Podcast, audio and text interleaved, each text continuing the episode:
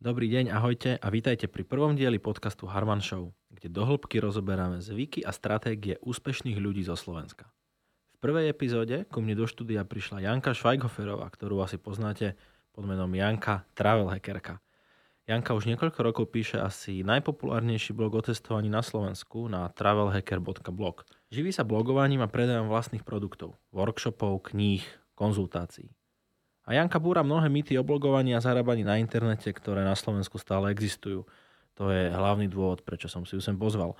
Jedným z takýchto mýtov je napríklad to, že na Slovensku sa blogovaním nedá uživiť. No. A aby sme tento mýtus raz a navždy pochovali, tak Janka prišla do, sem do štúdia a v tomto rozhovore nám prezradí všetko o svojom živote, o jej blogu, o tom, koľko presne zarába, ako zarába, koľko je to trvalo, kým jej blog začali sledovať desiatky tisíc ľudí, a čo plánuje do budúcna. Ak si chcete založiť blog, alebo ak už blog máte a rozmýšľate, čo s ním, alebo ak aj robíte na internete čokoľvek iné, tak tento rozhovor je presne pre vás. Ak si chcete založiť blog, ak už blog máte a premýšľate, čo s ním, alebo robíte na internete čokoľvek iné, tento rozhovor je presne pre vás. Ešte predtým, než začneme, však odporúčam ísť na www.harmanshow.sk, kde nájdete rozsiahle poznámky ku tejto epizóde a odkazy na všetko a všetkých, ktorých v rozhovore spomíname. A tiež na www.harmanshow.sk nájdete špeciálne pdf na stiahnutie. Tento súbor je úplne zadarmo a nájdete v ňom zhrnuté všetky stratégie, tipy a triky, ktoré v rozhovore s Jankou spomíname. Poviem to takto.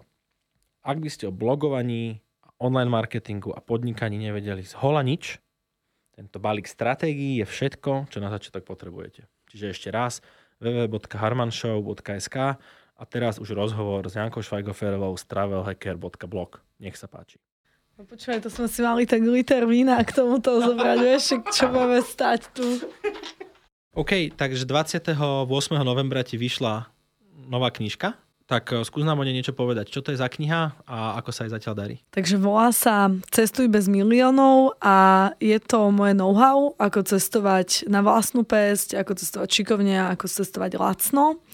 A darí sa jej zatiaľ veľmi naštandardne. Ešte v predpredaji pred 28.11. sa predalo za prvých pár dní viac ako 500 kusov, čo teda som nečakala, pretože sa to predáva iba vyslovene cez moju webku, čiže nie cez knihkupectva. A máme veľmi pozitívne ohlasy, takže, takže podľa mňa super. A čo je to za kniha? Čo je vo vnútri?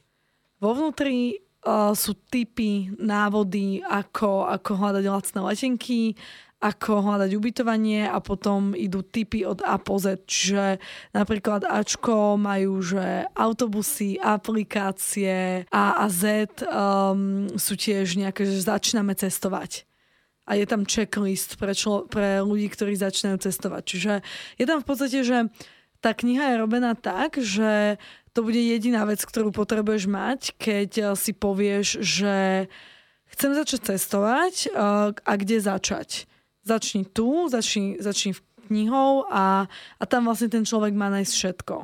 A takisto potom ľudia, ktorí už cestujú, tak tam majú nájsť akoby taký sumár, z ktorého si dajú dokopy také nejaké, um, také nejaké veci, ktoré si do, dovtedy neuvedomovali a tiež sa naučia niečo nové. Čiže že je to taký komplexný návod. Ty už si jednu knihu vydala pred rokom. Uh-huh. Toto je nejaké pokračovanie? Viac menej, viac menej áno, je to, je to pokračovanie takej múdrejšej a skúsenejšej Janky. A tá prvá bola vyslovene, že som si povedala, že ľudia sa ma pýtajú, ako hľadať lacné letenky, tak som im to napísala do knihy. A bolo tam, že všetko. A potom som zbierala rok feedbacky, hodnotenia, ja som sa toho strašne veľa naučila. No a povedala som si, že je čas spraviť novú knihu a do tej knihy som pridala nielen tie letenky, ale momentálne už aj, to, mm, už aj tie praktické typy a ubytovanie.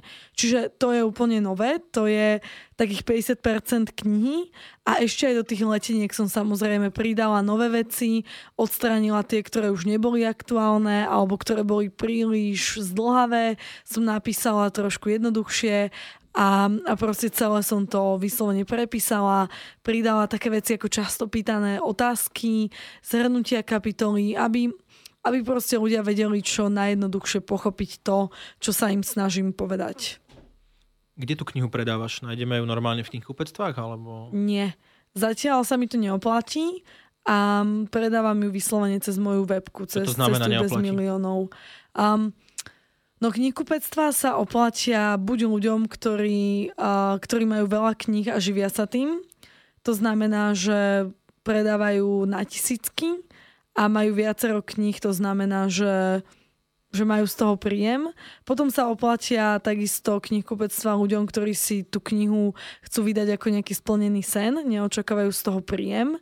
Um, a potom sa oplatí ľuďom, ktorí uh, tou knihou sledujú promo nejakého iného produktu, ktorý predávajú. Napríklad to často robia ľudia, ktorí majú nejakú VIP zónu alebo ktorí majú možno nejaký, video, e, nejaký videokurs alebo majú jazykovú školu alebo majú proste nejakú firmu, kam, ktorá ponúka nejaký produkt. To znamená, že dám knihu do knihkupectva, tá sa stane bestsellerom alebo je veľmi úspešná minimálne a, a tým pádom ja si zaistím PR na to, aby som predala nejaké ďalšie produkty. Lenže ja tie ďalšie produkty nemám a v podstate tento, táto moja kniha a celkovo môj blog Travel Hacker je môj full-time job, čiže mi má zarobiť uh, dostatočne veľa peňazí na to, aby som nemusela pracovať nikde inde a takisto tú knihu nevydávam kvôli tomu, aby som si splnila sen. Vydávam ju proste preto, aby sa dostala k ľuďom aby ja som sa tým vedela živiť. To znamená, že ako ju predávaš? Cez stránku cestujbezmilionov.sk OK. Tak možno pre niekoho, kto by si chcel vydať knihu a chcel by vedieť, aké sú tie eh, podmienky, tak knihkupectva aj s, distribútormi si berú niečo medzi 40 až 50% z ceny knihy. Tak nejako? Áno, áno. Dokonca aj viac. A najlepšie knihkupectvo je Martinus, nakupujte knihy tam. Máme ho obaja radi. Hej, hej. Martinus je super. Dobre. A spomenula si, koľko sa predalo v predpredaji. A vedela by si približiť uh, tú stratégiu, ktorá bola za tým predpredajom a ešte raz povedať to číslo a potom odhadnúť nejaké predaje v nejakom verejnom um, spustení tej mm-hmm. knihy? V podstate uh, my máme kampaň um, rozplánovanú na tri časti. Prvá bola uvádzacia, tá, tá už prešla, druhá je vianočná a potom máme novoročnú. A v podstate tá uvádzacia bola najprv cieľená na uh, ľudí, ktorí už knihy majú. Tí dostali akoby taký VIP štatút, ktorý aj majú vďaka tomu, že už sú klienti. Tí si mohli knihu predobjednať úplne ako prvý a za najvýhodnejšiu cenu. Postupne sme zároveň zbierali e-maily a väčšina tej prvej časti kampane, tej uvádzacej, prebiehala cez e-maily a to s tým, že sme, sme v podstate dávali týmto ľuďom špeciálnu cenu, darček a podpis. To boli také tri um, tri najväčšie lákadlá. Potom, ako sme začali túto kampaň už pre ľudí z newslettera, sa prvých 100 kníh vypredalo asi že za hodinu a pol, čo sme čo sme vôbec nečakali. Ja som bola na jednej diskusii a mala som pred sebou publikum a zrazu mi tam pípali správy, vedela som, že niečo je zlé a bála som sa, že nám niečo nefunguje s platobnou bránou alebo tak. A to mi iba písali ľudia, že Janka, knihy sú vypredané, knihy sú vypredané. A, a vlastne my sme mali stratégiu takú, že po tých prvých 100 kusoch už dáme, už zvýšime cenu a dáme a dáme už iba darček. To znamená, že si ľudia budú kupovať za plnú cenu knihu a, a iba dostanú darček masku za matovú na, na spanie. No lenže, um, keď pošleš uh, 13 tisíc ľuďom e-mail, že, že majú 25% zľavu a nech sa popoz, poponáhľajú, tak ich to jedne tak naštve, keď uh, kliknú po hodine a pol a už tam tá zľava nie je. Čiže my sme sa rozhodli tak úplne, že last minitovo, že dáme ešte ďalších 100 kusov, a aby, aby akoby tí ľudia sa necítili nejakým spôsobom oklamaní. Im to potom veľmi ťažko vysvetľuje, že sa to iba vypredalo tak naozaj rýchlo. Takže sme dali 200 a tie sa vypredali do ďalšieho rána. A potom vlastne sme už prešli na tú pôvodnú stratégiu, že plná cena plus maska. Vedeli tí ľudia v databáze newsletterovej, že sa tá kniha vydáva? Alebo to bola prvá informácia, čo dostali v tom predajnom maili? Mm, nie, nie, nie, my sme ich na to pripravovali. V Ako podstate, vyzerala tá príprava? V v podstate každá každé uvedenie nového produktu sa skladá nielen z toho uvedenia produktu, ale hlavne z takého, akoby ja to vám, že haš haš, akoby, že spravenie takého mm, echa o tom, že bude. A my sme mali viacero veci, jednak samozrejme Facebook, hej, a to je jednoznačná vec. Um, v e-mailoch sme posielali ukážku a ešte predtým sme mali súťaž o, mm, o travelhackerský kit, kde mi mali ľudia poslať hlas za jednu alebo druhú farbu obálky. To znamená, že už akoby oni videli, že bude nová kniha. Lebo sa, za, lebo sa zamýšľali nad tým, že aká, aká farba tam má byť. Koľko ľudí ti odpísalo? Cez, neviem, cez 2000 mám pocit strašne, strašne veľa, som, to bol ďalší šok. A ešte samozrejme predtým som dávala také informácie, že, a, že bude kniha, píšem ju už a podobne. A, a potom sme tam mali ešte rôzne obrázky a, a proste veci na Instagrame, veci na Facebooku.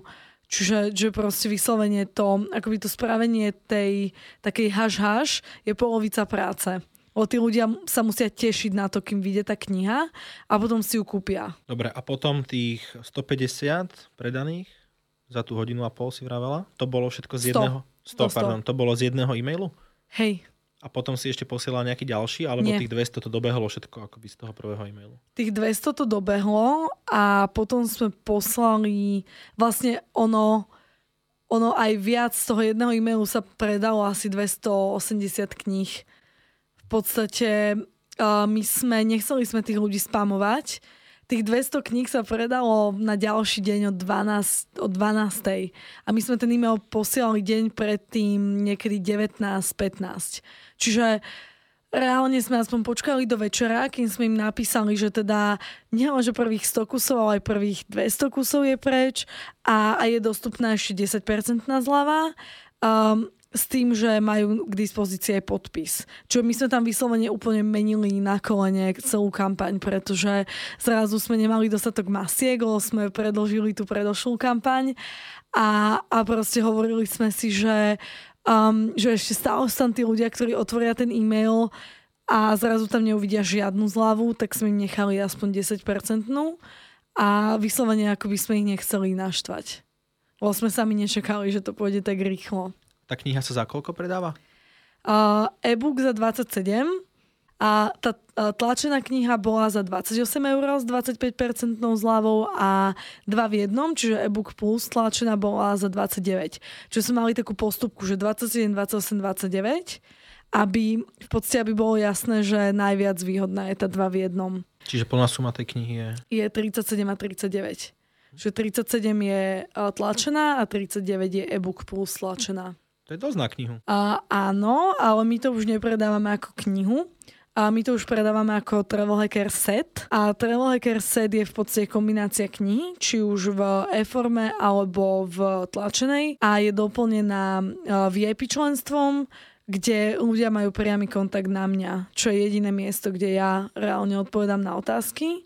A takisto sú tam ešte aj bonusy, sú tam spravené checklisty, takisto máme, ak je niečo nové, tak eh, sú live chaty, čiže toto všetko je tam akoby zahrnuté a ten Travel Hacker set má byť v podstate taký kompletný balíček toho, čo potrebuješ. Lebo aj keď si prečítaš knihu, tak sú ti niektoré veci nejasné. A čo potom, vieš?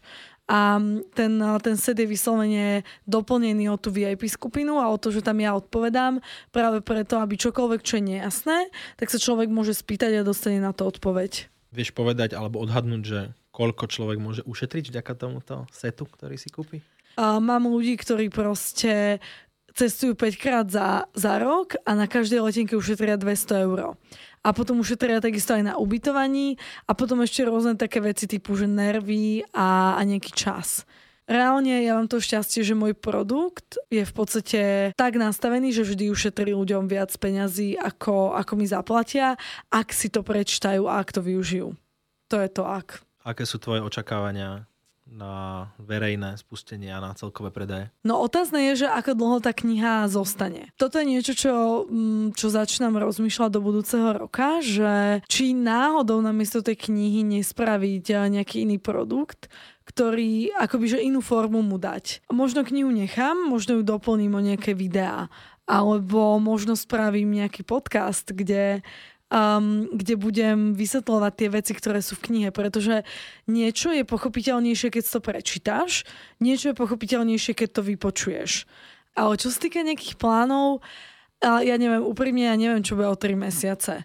A akokoľvek sa to snažím plánovať, tak mi to nikdy nevíde. Čiže či už ani neplánujem, takže neviem povedať, že či chcem, aby sa predalo 20 tisíc alebo 3 tisíc, ale akže určite sa bavíme v tisíckach alebo v 10 tisíckach. Poďme teraz na začiatok tohto celého príbehu. Viem o tebe skrátka ten príbeh, že, eh, že si robila v nejakom startupe, tam si dala zo dňa na deň výpoveď a odletela si na dovolenku na niekoľko týždňov. Na Seychely na mesiac, no. Akže ono to znie takto akže pekne romanticky. Možno, možno môžem povedať viac z toho, a, a, ako to reálne bolo. Ja som v podstate už hneď, ak, ak som bola prváčka, tak ja som sa dostala do ISEC, čo je taká neziskovka a študentská a, a tam som robila strašne veľa vecí pomimo školy. A tá škola bola vždy iba taká, že do, do počtu, hej, že že nejak ma to tam extrémne nebavilo. A, a proste vždy som iba tak dobiehala na hodiny, skúšky som robila tak, že to musím dať, lebo inak to nestihnem dať a proste také niečo, že nemám luxus robiť skúšku na dvakrát bolo moje, a moje moto, hlavne prvého ročníka. A v podstate ja som už v tom prvom ročníku zistila, že ja som dobrá v organizovaní vecí a v nejakom event managemente a proste, že ma skôr bavia takéto nejaké záležitosti ako draftovať 50 stranové zmluvy. A potom som išla na rok do Nemecka na Erasmus a na právnickú fakultu a tam nejak som sa naučila nemecky a bola som tam na tej škole a nejak som sa asi samu seba namotivovala, že teda to právo, že bude pre mňa, lebo už som bola ďaleko od ISEC a nejak som si odvykla od tej práce. Tak som potom prišla domov, zamestnala som sa v advokátskej kancelárii ako študent a proste s úplným elanom som si začala budovať moju právnickú kariéru, ale ten elan vydržal asi dva týždne, potom začal klesať. Po niekoľkých niekoľkých mesiacoch som dala výpoveď v tej advokátskej kancelárii a práve som ju vymenila za ten startup. A to bol rakúsky startup, ktorý uh, robil služby pre expatov a pre študentov, ktorí prídu študovať do Rakúska a chceli expandovať aj do Bratislavy. Uh, no a ja som sa tam stala akoby projekt manažerom, čiže som mala na starosti tú slovenskú expanziu a vybudovala som si tým, ktorý mal v podstate všetky tieto veci vybudovať a mali sme launchnúť na Slovensku, ale mm, bolo, bolo tam viacero problémov. Na začiatku ja som nemala skúsenosti s týmto vôbec, čiže to bola úplne že moja prvá takáto úloha. Jednak ten startup um, bol startup, hej, čo, čo na to povedať. A, čo ty myslíš? No tak startupy buď, buď úspejú alebo neúspejú, hej a tento proste nemal dotiahnuté veci, nemali systémy a foundry neboli, a neboli zjednotení v tom, ako to smerovať. Čo napríklad my sme čakali na webku 4 mesiace.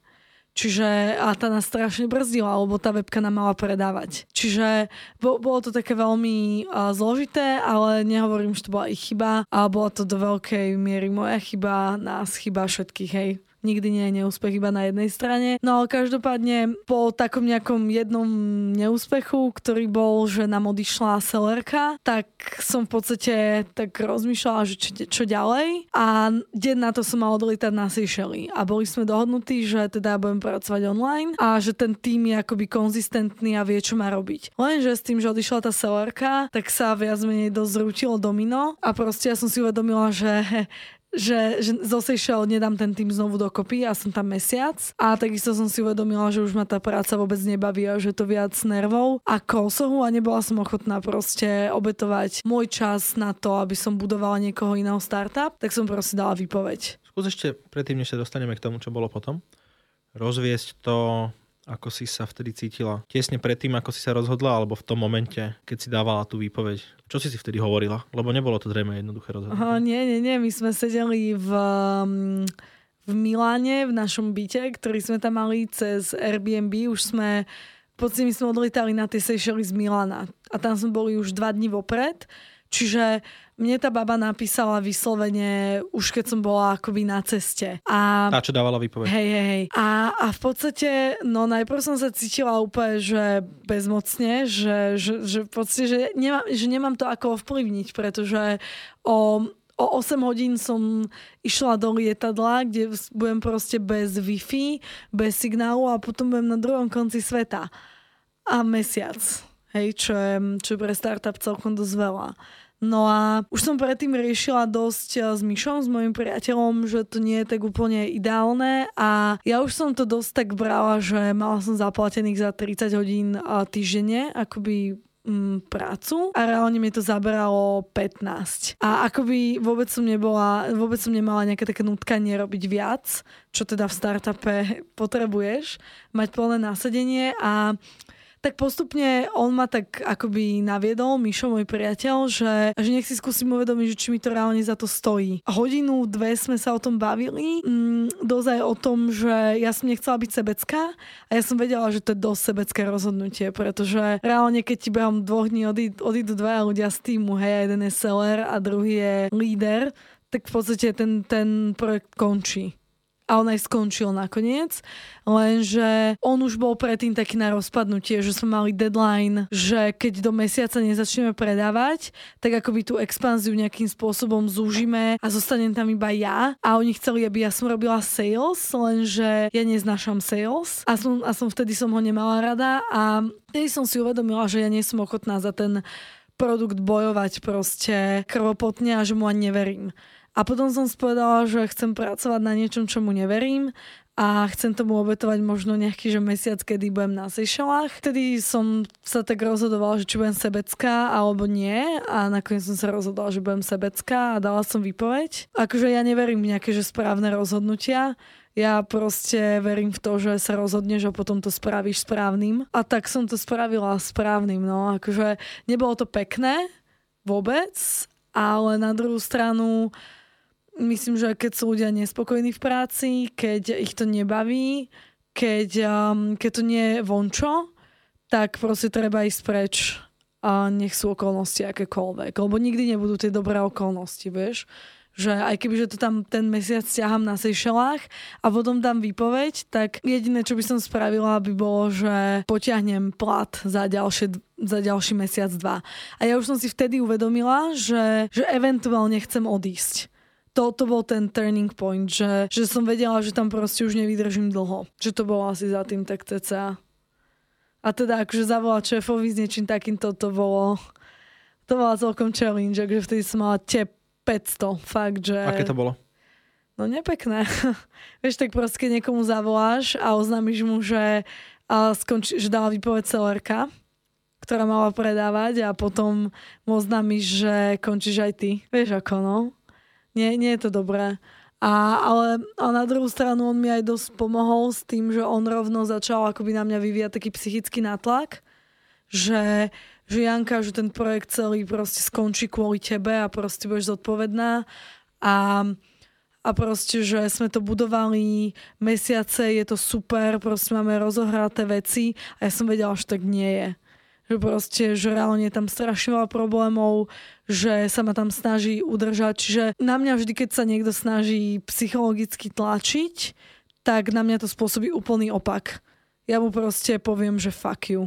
Že proste, že čo sa to snažíš. Toto na mňa vôbec, vôbec neplatí. A, a tým pádom on ešte povedal, že nech si vezmem 3 dní na také nejaké, že, že rozhodnutie sa. Tak som povedala, že ok, ale už som to nezmenila. Bola si potom mesiac na Seychelloch, vrátila si sa a napísala si o tom článok. Ešte na Seychellách som napísala ten článok. A v podstate ja, ja už som aj v tom startupe začínala tak akoby, že sa strašne zaujímať o letenky. Proste ja keď som nepracovala na, na tom startupe, tak tak som proste hľadala letenky, som si študovala veci. Ale vyslovene nie kvôli tomu, že som myslela, že nejaký biznis z toho bude. Proste vyslovene ma to pohltilo, proste ma to strašne fascinovalo, že ako môžu tí ľudia cestovať tak lacno. Úplne to bola moja otázka v hlave, to spamätám doteraz.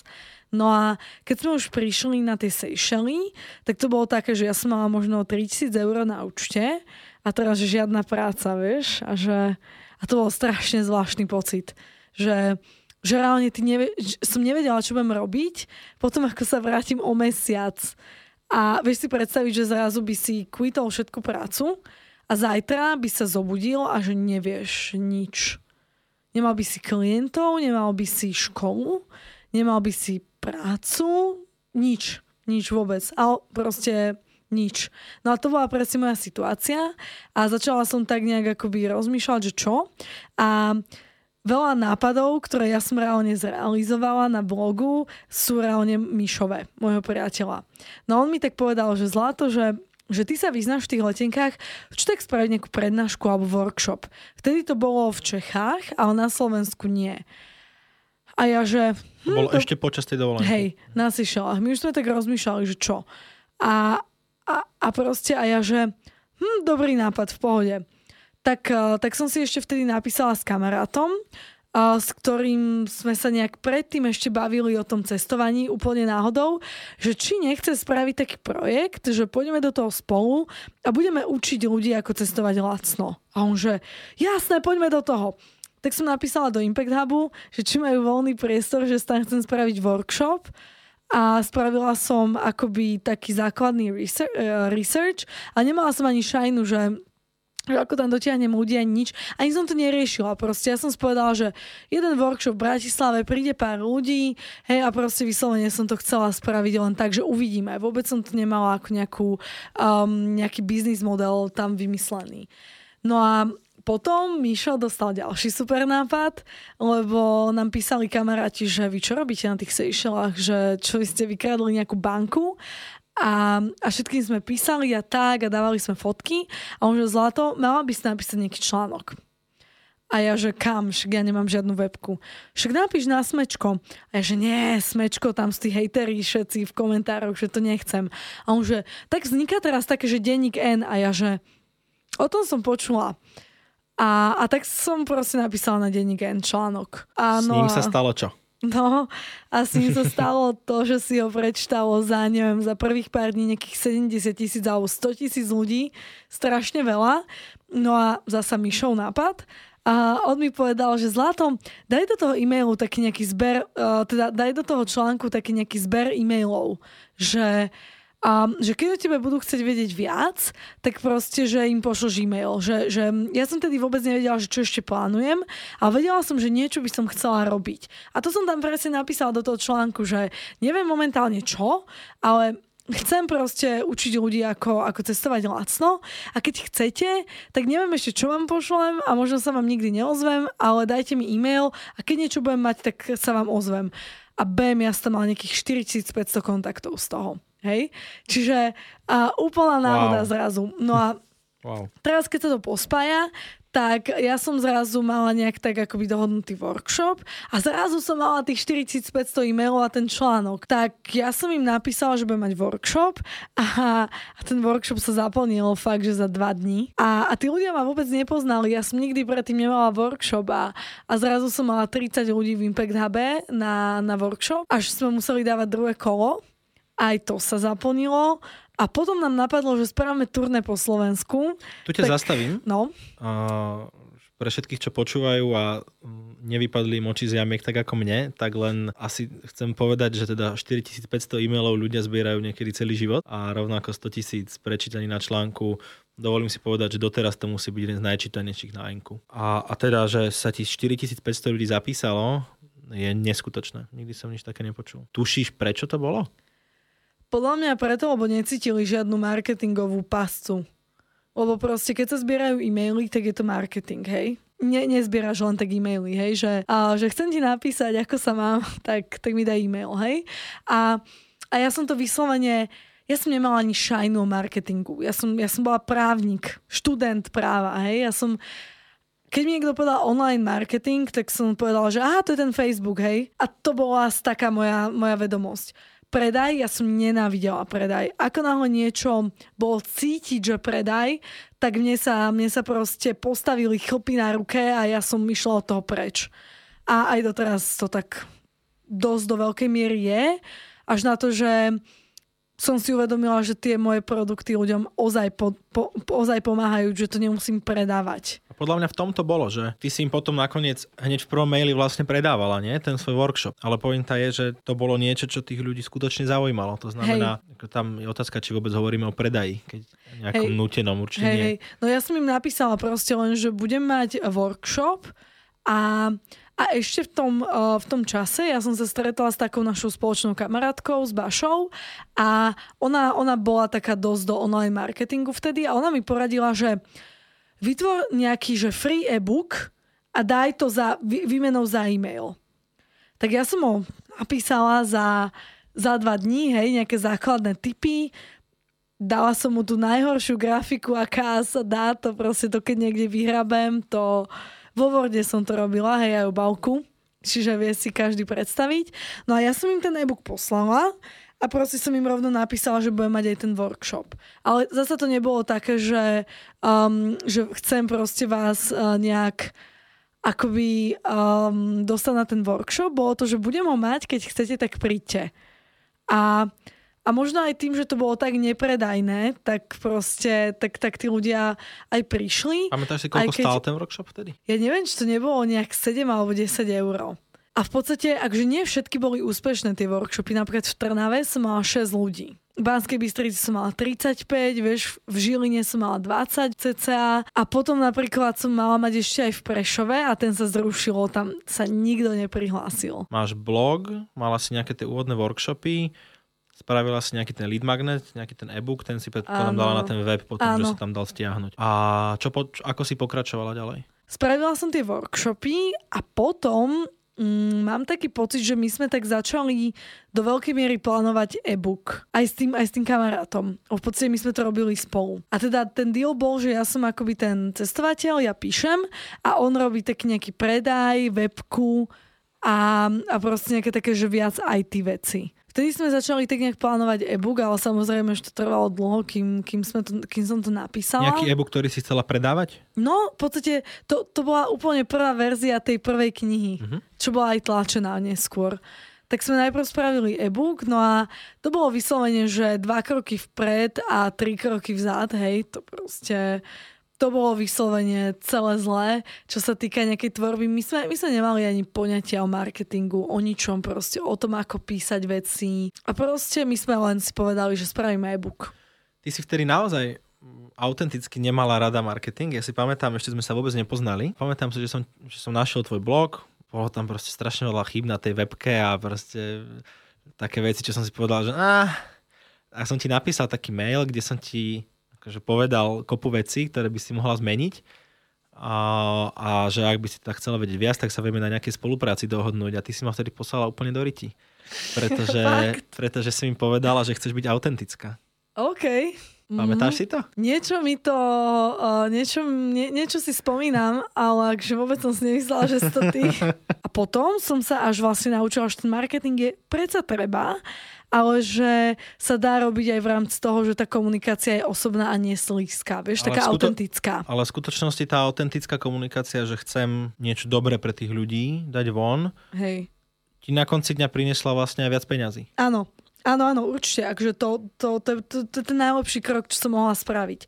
Ale najprv som prešla s tým, že daj mi s marketingom pokoj, to bol ten čas, kedy si mi písal e-mail. Potom bol taký, že som hotala každý predajný e-mail, proste každú predajnú webkupe, také tie, také tie okato predajné frázy som úplne dávala a potom som si uvedomila, že sa mi to nepáči, že vyslovene ja som nerada si čítala ko, uh, príspevky po mne nerada som čítala komentáre, ktoré mi dávali ľudia a to už som vedela, že niečo zlé. Že vyslovene som nechcela si ja čítať texty po sebe. A potom vlastne som to vymenila za to, že budem úplne autentická.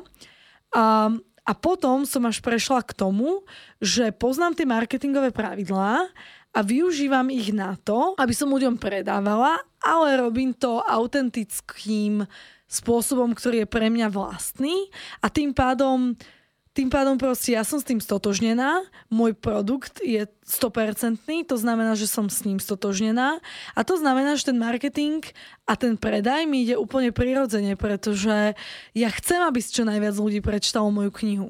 Čiže to nie je také, že že chceš aj ty cestovať po svete šikovne a lacno. Volám sa Janka Švajgoferová a pomôž, pomáham ľuďom cestovať uh, po svete za lacno. Stiahni si túto môj e-book 7, 7 stranový, v ktorom ťa naučím, ako ovládnuť letenkový svet. Zadaj e-mail a následne ti budem posielať spam každý druhý deň, aby si kúpil moju knihu, hej? Toto mne to nikdy nepačilo. A lenže na druhú stranu to funguje. Lenže proste uh, to musíš uchopiť tak, aby to bolo aj autentické, aj príjemné pre tých ľudí, aby sa oni necítili, že na nich nejak útočíš predajom, a, ale musíš im to predávať, ale ty musíš povedať ľuďom, že čo oni chcú. Musíš im ukázať, že vôbec ten produkt máš, lebo na Facebooku sa, sa ti posty ukážu proste pár percent tam ľudí. A ty to chceš dostať medzi všetkých tých fanúšikov, že oni napríklad niekedy nevedia. Mne, mne teraz, ja, ja som nasadila teraz takú, uh, taký typ Facebook reklamy, že sponzorované správy. To, to je taká celkom, to bola celkom novinka, keď sme začínali tú kampaň. A tým pádom všetci ľudia, ktorí mi kedysi písali správu, tak dostali odo mňa echo, že mám novú knihu a že si ju môžu predobieť nad 25% zľavou. A tí ľudia mi ďakovali, že som im dala vedieť, pretože pretože oni proste nedostali ten e-mail, ktorý som posielala. Oni, že Janka Pecka, proste toto je najlepší vianočný darček, alebo najlepší darček pre mňa. Chcem proste, vyzerá krásne, túžim po nej, hej? A proste pritom to bol marketing a oni boli tak radi, že im vôbec píšem, že, že proste mi ďakovali. A špeciálne cez ten Messenger, mm, čo si spomínala, tak zatiaľ to na Slovensku robí veľmi málo ľudí, Hej. skoro nikto. A tie čísla sú skvelé. Vždy, keď to pre klientov per, robíme, perfektné. tak pretože je to miesto, kde tí ľudia sú hodiny, Hej, hodiny, možno celý presne. deň, že veľa, a ja som tiež taký, že keď sa zobudím a častokrát predtým, než stanem z postele, tak si načítam ten Hej. messenger a mne tam jednoducho vyskočí možno aj od teba správa a je to oveľa efektívnejšie napríklad ako post na Facebook. Dokonca je to oveľa lepšie ako e-mail. Áno, áno. Problém je, že to vieš využiť iba na ľudí, ktorým, ktorí ti už niekedy písali. To inak nie je celkom pravda. A vie, vie, vie, vieš si v rámci Facebook nejakého toho pageu alebo wallu uh, spraviť PPCčko, ktoré ti následne akoby klikne. Vieš, že no vieš zbierať ako keby subscriberov do toho Messengera. Tak Hej. ako vieš zbierať subscriberov aj do newsletteru, tak vieš rôznymi spôsobmi zbierať subscriberov aj do Messengera. Oh. Tak to by si mi mohol povedať. Dobre, to ti potom ukážem. Dobre, dobre, to som zvedavá. A ešte vlastne k tomuto, že ja som spomínala, že VIP ľudia, to sú vlastne ľudia, ktorí majú moje predošlé verzie knihy, napríklad aj ty, hej, a tak tí, tí ľudia dostávajú e-booky zdarma, tejto aj novej verzie. Ja som im to samozrejme posielala na e-mail, dávala som to do VIP skupiny, Lenže proste stále veľa ľudí si ani neprečítalo e-mail alebo im spadol do reklamy, do spamu a nie sú na skupine alebo si nevšimli na skupine. A my sme týmto ľuďom poslali sponzorovanú správu, že čauko, všimol, všimla si si, že je nová kniha, máš ju zadarmo, tu si ju stiahni e-book a keď chceš, tak tlačená verzia je za 50%. A a proste tí ľudia mi písali, že wow, Janka, perf- perfektný spôsob, takto mi môžeš písať vždy. Hej, a ja, že stále sa bavím o reklame. Hej, proste vyslovene. Ta, te, tento typ reklamy a tento typ marketingu mne vyhovuje, že ja sa nesnažím ľudí proste nejak oškobať o peniaze, ja proste, ja sa im proste snažím dať naozaj snúže hodnotu a ja chcem, aby mi oni ďakovali za to, že si odo mňa môžu kúpiť veci. Lebo proste ľudia chcú kupovať, hej. Proste chcú míňať peniaze, však na to ich majú. A, a keď viem, že ten môj produkt je dobrý, tak, tak proste to nie je ani, že predaj. To je vyslovene informovanie o tom, že, že ten produkt je. A o tom by mal byť o tom by podľa mňa by mal byť marketing a nie o tom, že, že niekomu vyslovene vsúvaš nejaké strašne predajné vety. A častokrát ti zarobí viacej peňazí práve ten autentický. Hej, určite, spôsob. určite. Takže ja, ja, ja zase ja zas vidím tú silu tých predajných textov. Ja ich písať neviem, práve preto mám, uh, mám babu, ktorá robí komunikáciu pre mňa, ale, ale proste aj ona vie, že ja komunikujem autenticky a, a proste podľa toho robí tie texty. Sme v tom momente, kedy teda je zo pár blogov na, na tvojom webe, máš tam ten e-book na stiahnutie, máš Facebook, predávaš už e-knihu. Máš nejakú, mala si vtedy nejakú stratégiu na to, že ako ten blog budeš updateovať? Ako budeš písať nové príspevky, čo budeš robiť, alebo to vznikalo nejak živelne? Úplne náhodne. Ja, ja vôbec nie som človek analytik. Proste mne napadne, že, že napíšem 5 článkov a ja ich napíšem. Hej, a potom si zase nájdem niečo nové.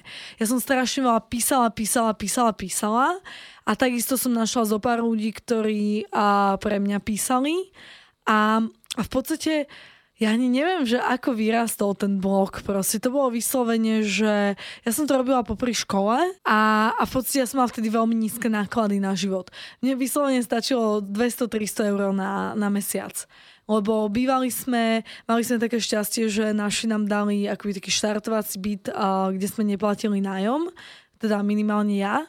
A a proste vyslovene, že moje náklady boli iba že jedlo a cestovanie. Čo mi stačilo strašne málo peňazí a to mi umožnilo venovať sa tomu blogu vo voľnom čase. Keď si písala, tak o čom? Vždy to bolo, že išla som niekam, tak o tom napíšem? Mm, nie, ja som sa snažila práve že písať o tom, ako, ako cestovať lacno. Čiže nejaké praktické typy, a proste nejaké vychytávky, ako hľadať letenky, ako hľadať ubytovanie. Sama som strašne veľa skúšala a no a v podstate Uh, mať blog nie iba o tom písaní, to je iba takéto pekné, čo, čo vidno.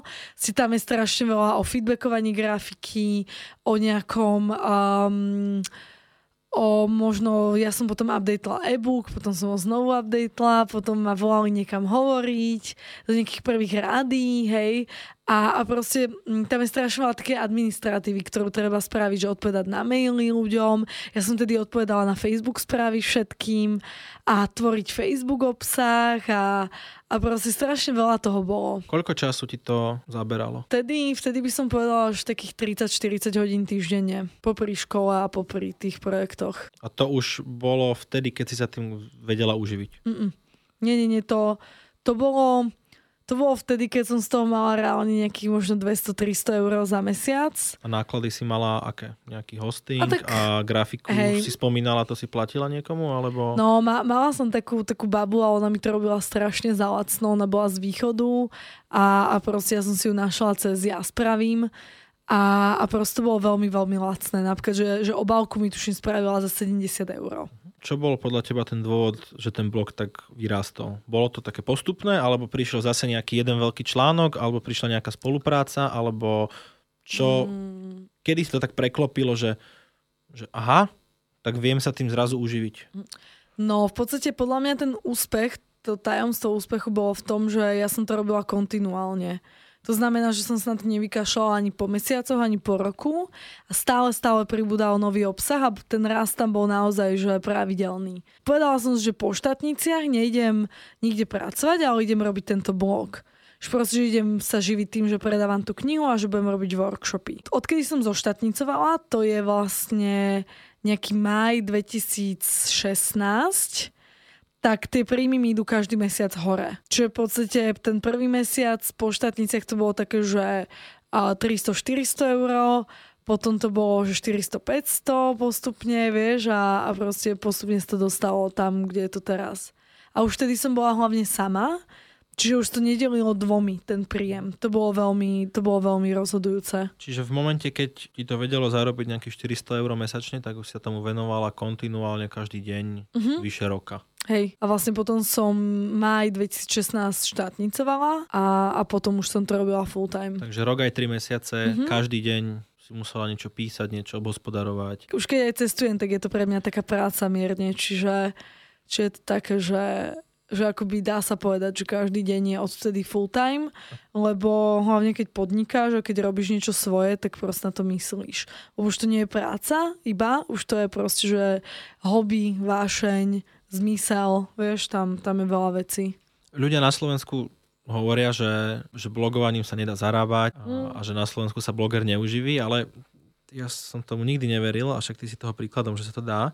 A podľa mňa toto je jedna z vecí, ktorá akoby väčšina tých začínajúcich blogerov nevydrží, mm-hmm. lebo mhm. tomu neveria, alebo už čokoľvek. Pravda. Že sa ne, jednoducho nevydržia tomu venovať. Teraz si to ty pekne povedala, že vyše roka si vlastne každý deň sa tomu venovala a po roku Hej. ti to začalo zarábať. Hej, hlavne, ale... hlavne tam ide o to, že za akým úmyslom začínaš ten blog, vieš, že ja som začínala s tým, že poďme to skúsiť ani neviem, že čo, len som proste písala a nejak to postupne išlo, vie, že jedny dvierka otvorili druhé dvierka a proste odtiaľ som sa dostala tam a išlo to postupne, hej.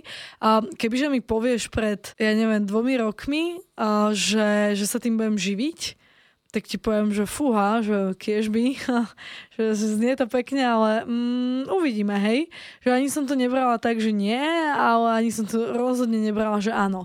No a tí blogery, ktorí začínajú, častokrát už vidia tú vidinu, že ja budem mať partnerstva, mňa budú lajkovať. Lajkovanie je strašne silné, silný motiv tých ľudí, vieš. A, a reálne ty, keď máš 500 lajkov na poste, alebo 1000, alebo 2000, vieš, čo to znamená? Proste o dva dní potom, ako je ten, ten post uverejnený, už ho nikto nezakopne, nikdy.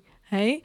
A, a proste podľa mňa keď robíš niečo preto, aby si bol úspešný alebo preto, aby si zarobil, tak to vždy smrdí a veľmi ťažko sa to dosahuje, lebo uh, tá motivácia je prchavá, vieš, to je také, že najprv sa cítiš ako na Mount Evereste a potom to postupne ide dole a cítiš sa jak v Janskej doline, hej? A, a proste keď si v tej Janskej doline, tak, um, tak čo musíš spraviť je, že to nevzdáš, ale proste zamakáš. A keď nemáš správnu motiváciu, tak tak sa na to vykašľaš. Travel blogov je strašne veľa. V čom je ten tvoj iný? Tak ja by som povedala, že mojou výhodou bolo, že som začala dosť skoro. Takisto, že ako by sú tam praktické typy. To strašne málo ľudí vie napísať, alebo ich vie nájsť. Ne, neviem, prečo sa na to nikto nesústreďuje. A aj keď, aj keď hovoria, že sa sústreďujú na, ten, um, na tú praktickosť, tak ja potom prečítam ten článok a nie je praktický. Hej? Um, sú veľmi dobré blogy, napríklad uh, minule som čítala uh, článok od Ivany Grešlíkovej, dúfam, že Grešlíková, nie Greslíková, nie som s tým istá. A ona mala strašne super článok na Thajsko, myslím. A vyslovene tam mala praktické, praktické veci. Hovorím si, že wow, že kokos, že pecka proste, že toto je dobrý blog. A ja som spovedala, že ty vole, že že takéto chcem články, hej? Že takéto praktické. A keď si čítam nejaký iný článok, tak je to proste, že neviem, dobrodružstvo o tom, ako som išiel krmiť slony. Hej, lenže koho to zaujíma. Čiže, čo povedala by som, že tú praktickosť a Neviem, ťažko povedať. Tam je strašne veľa aspektov. Vieš, možno niekto nerozumie marketingu, možno niekto nevie písať, možno niekto ne, neovláda SEO, možno sa na to niekto vykašle, má, majú hlúpy názov, alebo nerobia spolupráce. Neviem, to je už také komplexné. Kde si sa ty učila všetky tieto veci, čo si vymenovala? Záchodu. A Aj to... konkrétne vieš povedať? Od koho alebo z akých kanálov? No, viem, viem, jasné. Ono to bolo veľmi vtipné, lebo ja som najprv písala, potom eh, som zistila, že existuje niečo také, ako že nejaký, nejaký copywriting alebo nejaké proste, že, uh, že SEO, hej. Tak som, som, uh, som oslovila Miša Stina, ktorého som poznala z ISEC a on robil od univerzity a teraz oni majú Bottle um, agentúru a on mi tak vysvetloval, že no, že nejaké kľúčové slova a tak a ja, že hmm, že zaujímavé, zaujímavé. Tak som začala tak trošku akoby nad tým aj rozmýšľať, Vieš, že, že, nadpi- že do nadpisu treba dávať nejaké kľúčové slova, že nie iba, aby proste bol taký, že aby vystihoval to, čo je v tom článku, ale že ešte, aby bol aj SEO, a vlastne ešte pred SEO, to som predbehla, som sa vlastne naučila, že treba písať marketingovo tie texty, vieš, že treba mať nejaký zaujímavý úvod. Teda, že proste, že nadpis je na to, aby si vôbec klikol na to ten človek. Úvod je na to, aby ho hneď nezatvoril a až potom reálne sa tí ľudia dostanú k tomu obsahu, ktorý ty im chceš napísať. A aj ten obsah musí byť napísaný tak, aby proste v strede sa na ho nevystrali. Tomu som sa dostala až neskôr. To som pochopila až o pár mesiacov na to. Vieš, čiže ja som vlastne išla z toho, že som písala text úplne ako som to iba cítila, že tabula rasa, čo sa týka marketingu, na to, že som nejak upravovala tie úvody, dávala som tam nejaké, že chceš aj ty XY, tak si prečítaj tento článok, hej. A potom som zistila, že aj SEO treba brať do úvahy, že, že nie iba marketingové nadpisy a úvody, ale aj proste SEO, hej. A potom, potom až veľmi, veľmi neskôr som zistila, že vlastne ľudia nečítajú odstavce, ktoré majú 10 riadkov. Oh, surprise, hej. tak proste my sme naše články prerábali na 6 krát. A, a vždy som sa akoby učila písať lepšie a lepšie, ale prichádzalo to postupne. Potom uh, proste dosť mi pomohla uh, Gabka Koščová, ktorá má aj, aj svoj web, ona mi prozdala veľa takých typov ohľadom toho, ako má vyzerať dizajn. A ja som skôr taký samouk, že proste som skúmala, učila sa, vieš, proste tak nejak si zisťovala a vlastne v týchto nejakých finálnych fázach um, keď sme riešili napríklad Facebook, tak som mala konzultáciu s Kamilom Auieským a to mi veľmi pomohlo, lebo on mi úplne tak povedal, že proste, že Janka, počuješ, ty máš 100 článkov, že ty máš kontentu na 3 roky vopred. A ja, že čo? Že my stále vytvárame nový. A on, že tak to proste vieš, akoby spraviť z jedného článku, vieš spraviť proste, neviem, 20, 20 postov. A ja, že čo? Ako? Že no, tak najprv dáš jednu kapitolu, potom dáš druhú kapitolu, potom dáš nadpis tej kapitoly, potom dáš obsah tej kapitoly, potom dáš nejakú otázku, potom dáš hlasovanie na tú tému, potom dáš proste nejaký citát z toho, potom repostneš článok, vieš, a vieš to točiť, proste repostovať. Čak tí ľudia proste, že on, ty máš dobrý obsah, oni si to chcú prečítať, ale ty keď to postneš raz za rok, tak proste sa k tomu nedostanú. A ja, že aha, ešte som sa cítila úplne, že som že si idem poškrávať hlavu ako, tak, ako také tie opice, vieš, že uh, uh, uh, uh, uh, uh, uh, vieš, že aha. Vieš, proste, a to bolo pred pár mesiacmi, čiže ja sa, ja sa stále učím strašne veľa nových vecí. Na to, aby si mohla takto recyklovať ten obsah, tak musí byť dobrý. A mm. musia byť tie články naozaj kvalitne Hej. napísané a musia byť aj dlhé. Áno. No... To, to je moje šťastie, že ja som vždy písala dlhé články, vždy mi každý hovoril, že to ľudia nečítajú. A ja, že a opak je pravda. Ale počkaj, že, ale však ja ho píšem ten článok, ja ho nepíšem preto, aby ľudia čítali, ja ho píšem preto, aby som dala všetky typy von, hej, že proste keď nechcú tie typy, tak nech si čítajú nejaké iné, hej, proste sú, a nemusíme ísť ďaleko, hej, väčšina blogerov píše proste krátky článok s nejakým marketingovým nadpisom, kde je ideálne nejaká PR spolupráca zahrnutá a proste oni dostanú za ten článok 100 eur a sú happy. Lenže proste toto nikdy nebol môj cieľ, lebo ja chcem, aby keď človek otvorí ten článok, tak aby tam dostal z môjho pohľadu kompletnú informáciu. Koľko času ti približne zaberie jeden takýto dlhý článok? Hmm. Ja som si ho najprv zo začiatku uh, sama napísala, potom sama editovala a sama uverejnila. To bolo takých 10 hodín. To sa bavíme napríklad o nejakom, že 2000 slov alebo tak? Neviem, čo Menej? je 2000 slov. Ako článku. Takže dlhé, dlhé. 3 až 4. Okay. 4. Okay. Bez obrázkov. 200, 300, OK. Ale máš aj 2000 slov, neviem, že... No, hej, hej. Myslím, že... To bolo 15 hodín. Napríklad no. o Iráne mám taký, že kompletný návod, ako uh-huh. hacknúť Irán, som písala asi 20 hodín. To bola pecka. 20 hodín len písania. Mm, a editovanie už. Takže napísať je to easy a potom sú aj tam tie nadpisy. To som ja neovládala, že nadpis 1, nadpis 2, nadpis 3, hej. Úplne, že takéto základné veci ja som nevedela. Aký máš proces na to písanie? Proste dáš to všetko naraz na papier a potom mm-hmm. sa s tým hráš, alebo ako to robíš? No, to, to bolo tak na začiatku. Vždy som najprv napísala a potom upravovala, hej. A momentálne už mám, um, už mám na to babu, uh, moju asistentku Lenušku, ktorá proste robí to, že ten článok dá z formy, akú, akou ho ja napíšem, do, do toho, čo je vidno na nete. To znamená, že ja napíšem článok do Google Drive, do, do dokumentu a dáme tam nejaké poznámky, že tuto daj také fotky, tuto také, prípadne uploadnem nejaké fotky a ona to už všetko skompletizuje. A mňa to, totiž ono, je to strašne mentálne náročné aj ten článok napísať a ho potom uverejniť. Ja, ja keď som uverejnila konečne nejaký článok, ja sa cítila vyflusnutá. A to nebolo dobré. Čiže teraz, keď už to delíme, tak mňa teší písať články, lebo ich iba napíšem a, a zase proste ju baví sa s tými článkami. Cieľom tohto podcastu, nielen tejto epizódy, ale aj všetkých ostatných, je nielen inšpirovať a ukázať, že dá sa to aj na Slovensku, ale aj povedať nejaké konkrétne stratégie, a konkrétne veci, ktoré ľudia môžu urobiť. To sa nám podľa mňa už podarilo do veľkej miery. Ak súhlasíš a určite by to zaujímalo aj poslucháčov, tak by som sa ťa spýtal, že ako vyzerá, ako to vyzerá napríklad po finančnej stránke Travel Hacker teraz. Tak ono je veľmi ťažké povedať nejaký, že mesačný príjem to u mňa neexistuje, lebo proste niektoré mesiace sú slabšie, niektoré silnejšie, ale dá sa povedať, že akože na, a pod tisícku môj plat nešiel už asi rok, Hej, takže to je úplne, že základ. O, to je ale tisíc príjmov, nie nejaký čistý nie, nie, zisk z toho.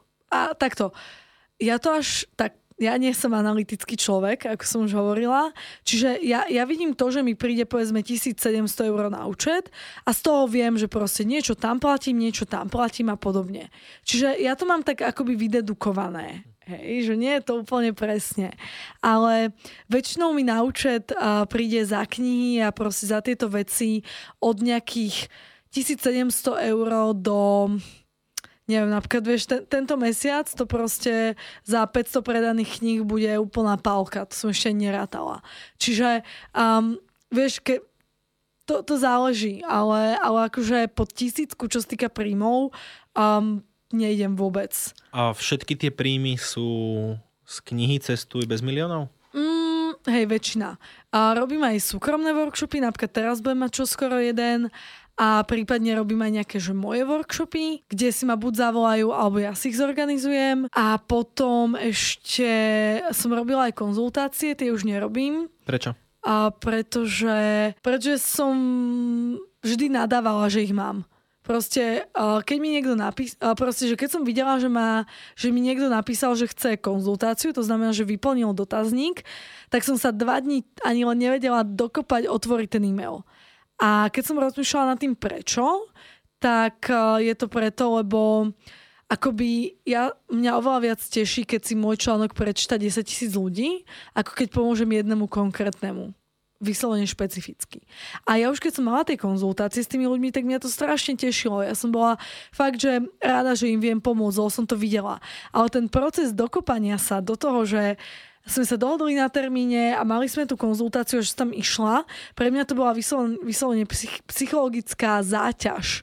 Hej? A nevedela som, kto príde. A, a proste bolo to také, že, že už keď som bola na tej konzultácii, tak som sa strašne tešila, ale kým som sa tam dostala, tak to bol strašný pain in the ass. A ja som pocit začala tak, že s 30, s 30 eurami na hodinu, potom strašne veľa ľudí mi písalo, tak som to zdvihla na 40. Hovorila som si, že to už mi ľudia nebudú písať stále to isté. Tak som to zdvihla na 50 a viac menej to zostalo veľmi podobné. A potom proste som vydávala knihu, čo som vôbec nemala čas na to objektívne, tak som to zrušila a potom mi to vôbec nechybalo. Tak som to už neobnovila. Namiesto toho mám teraz takú babu, ktorá, ktorá v podstate robí tie konzultácie, ktorú ja odporúčam ľuďom. Ma, um, nejak máš z toho keby nejaký uh, affiliate, mm. alebo ako si dohodnutý? Fú, ani, ani si nepamätám. Akože myslím, že hej, myslím, že 10 eur mi dáva za každého človeka. Ona si berie 50 eur na hodinu. Uh-huh. Um, ale akože tam išlo vyslovene o to, aby, aby som ja tých ľudí nesklamala, že keď potrebujú tú individuálnu pomoc, tak aby som im mala koho dať a ona bola fakt, že dobrá. Ona aj teraz prosím nebude pomáhať, keď, keď pôjdeme do Vietnamu. Vieš, čiže, čiže to nie je také, že úplne cudzí človek. Väčšinu tých príjmov, teda skoro mm. všetko z tých príjmov tvorí kniha. Áno. A odkiaľ prichádzajú ľudia na tú stránku, kde si ju kúpia? Z Facebooku do veľkej miery a potom z e-mailingu a, a potom z Google, z vyhľadávania. Keby si mala top kanál povedať, vieš? Facebook. Ale je možné, že je to preto, lebo som v podstate a až do tejto kampane nemala žiaden funkčný e-mailing poriadny. Bolo to vyslovene také odflaknuté náhodné. Tak skúsme si tie kanály jednotlivé prejsť. No. Môžeme začať Facebookom. Uh-huh. Tam máš momentálne okolo 34 tisíc uh-huh. fanúšikov.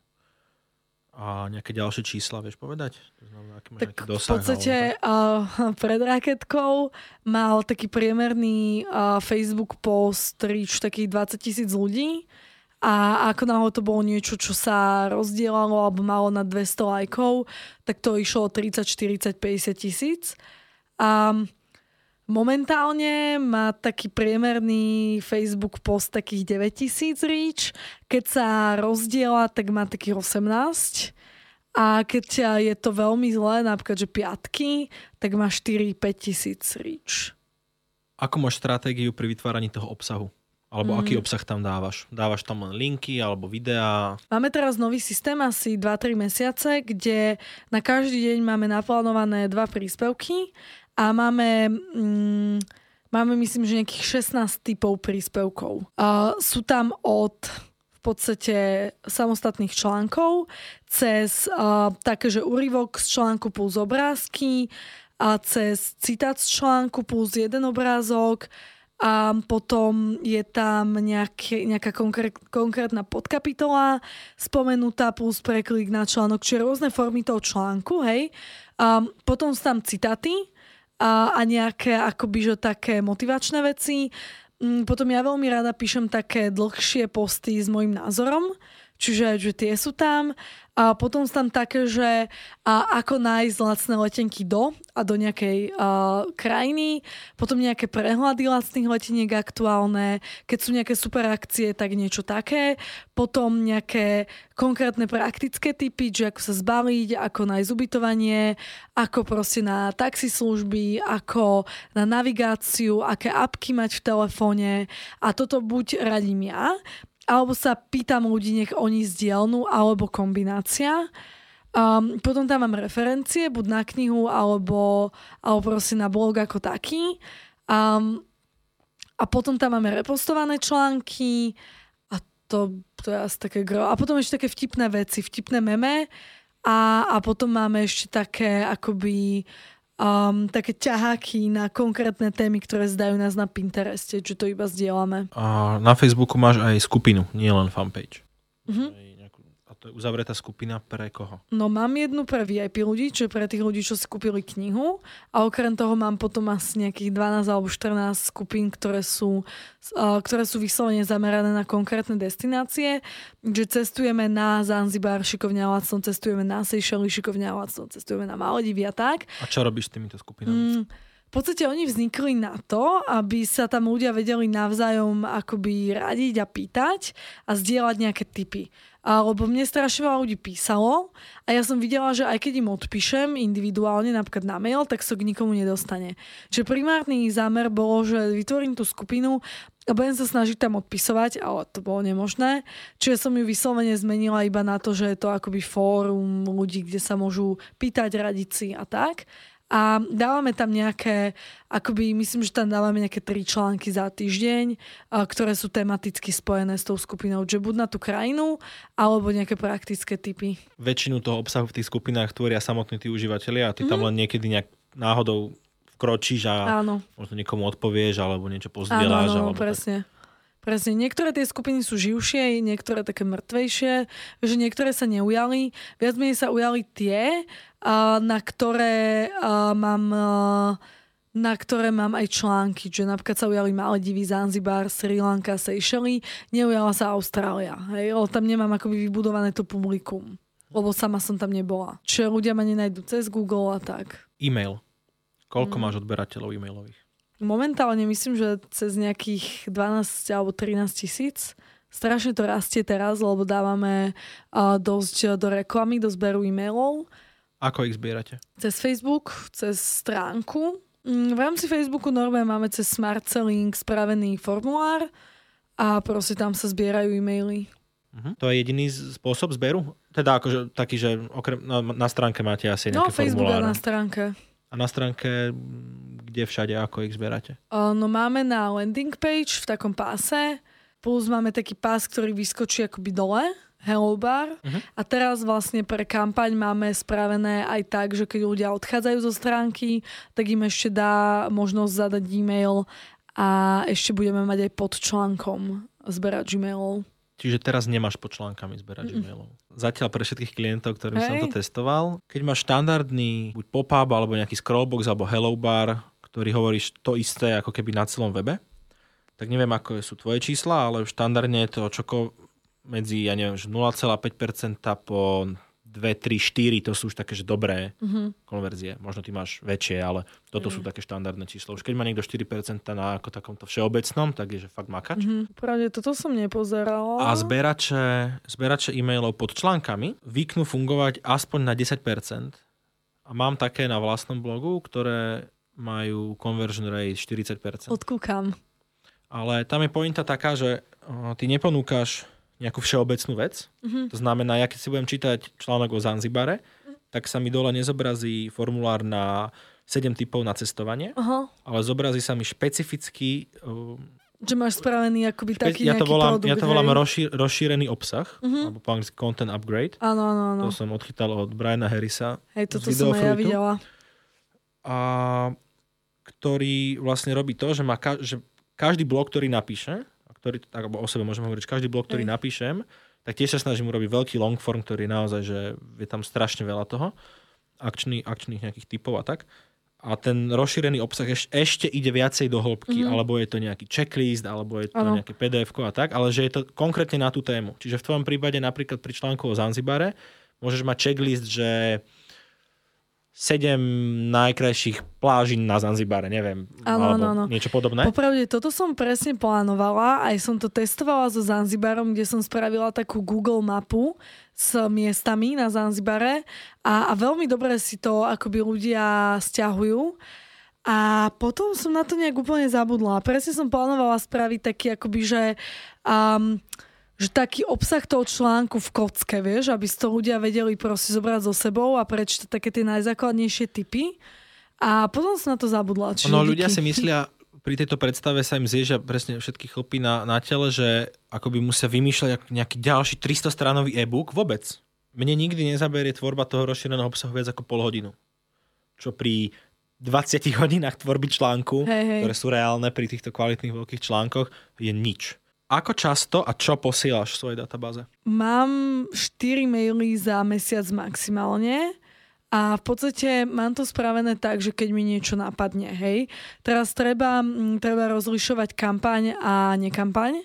A pretože vieš, kampaň tam máš jasné, hej, že najprv pošleš nejakú ukážku, prípadne nejakú súťaž spravíš, potom jeden predajný e-mail, pripomienku a možno ešte nejakú ďalšiu final pripomienku, hej, a, a potom proste zase začínaš s, be, s bežným obsahom.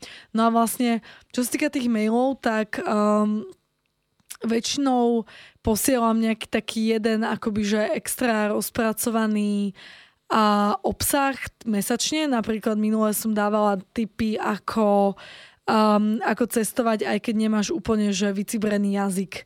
Hej, že angličtinu, keď nemáš, alebo keď ideš niekde, kde nehovoria anglicky a ty hovoríš iba anglicky. Čiže to bola napríklad taká téma. Potom častokrát spravím nejaký buď ťahák, alebo checklist, alebo proste nejakú mapku a proste toto posielam ľuďom To VIP. znamená, dávaš im nejaký extra obsah, Áno, ktorý na áno, blogu áno. není. Hej, hej, jasné. Čiže vyslovene nejaké také extra veci, alebo, alebo možno také nejaké ujasnenie uh, informácií, vieš, že povedzme, že také nejaké zhrnutia im robím. Čiže vyslovene niečo extra.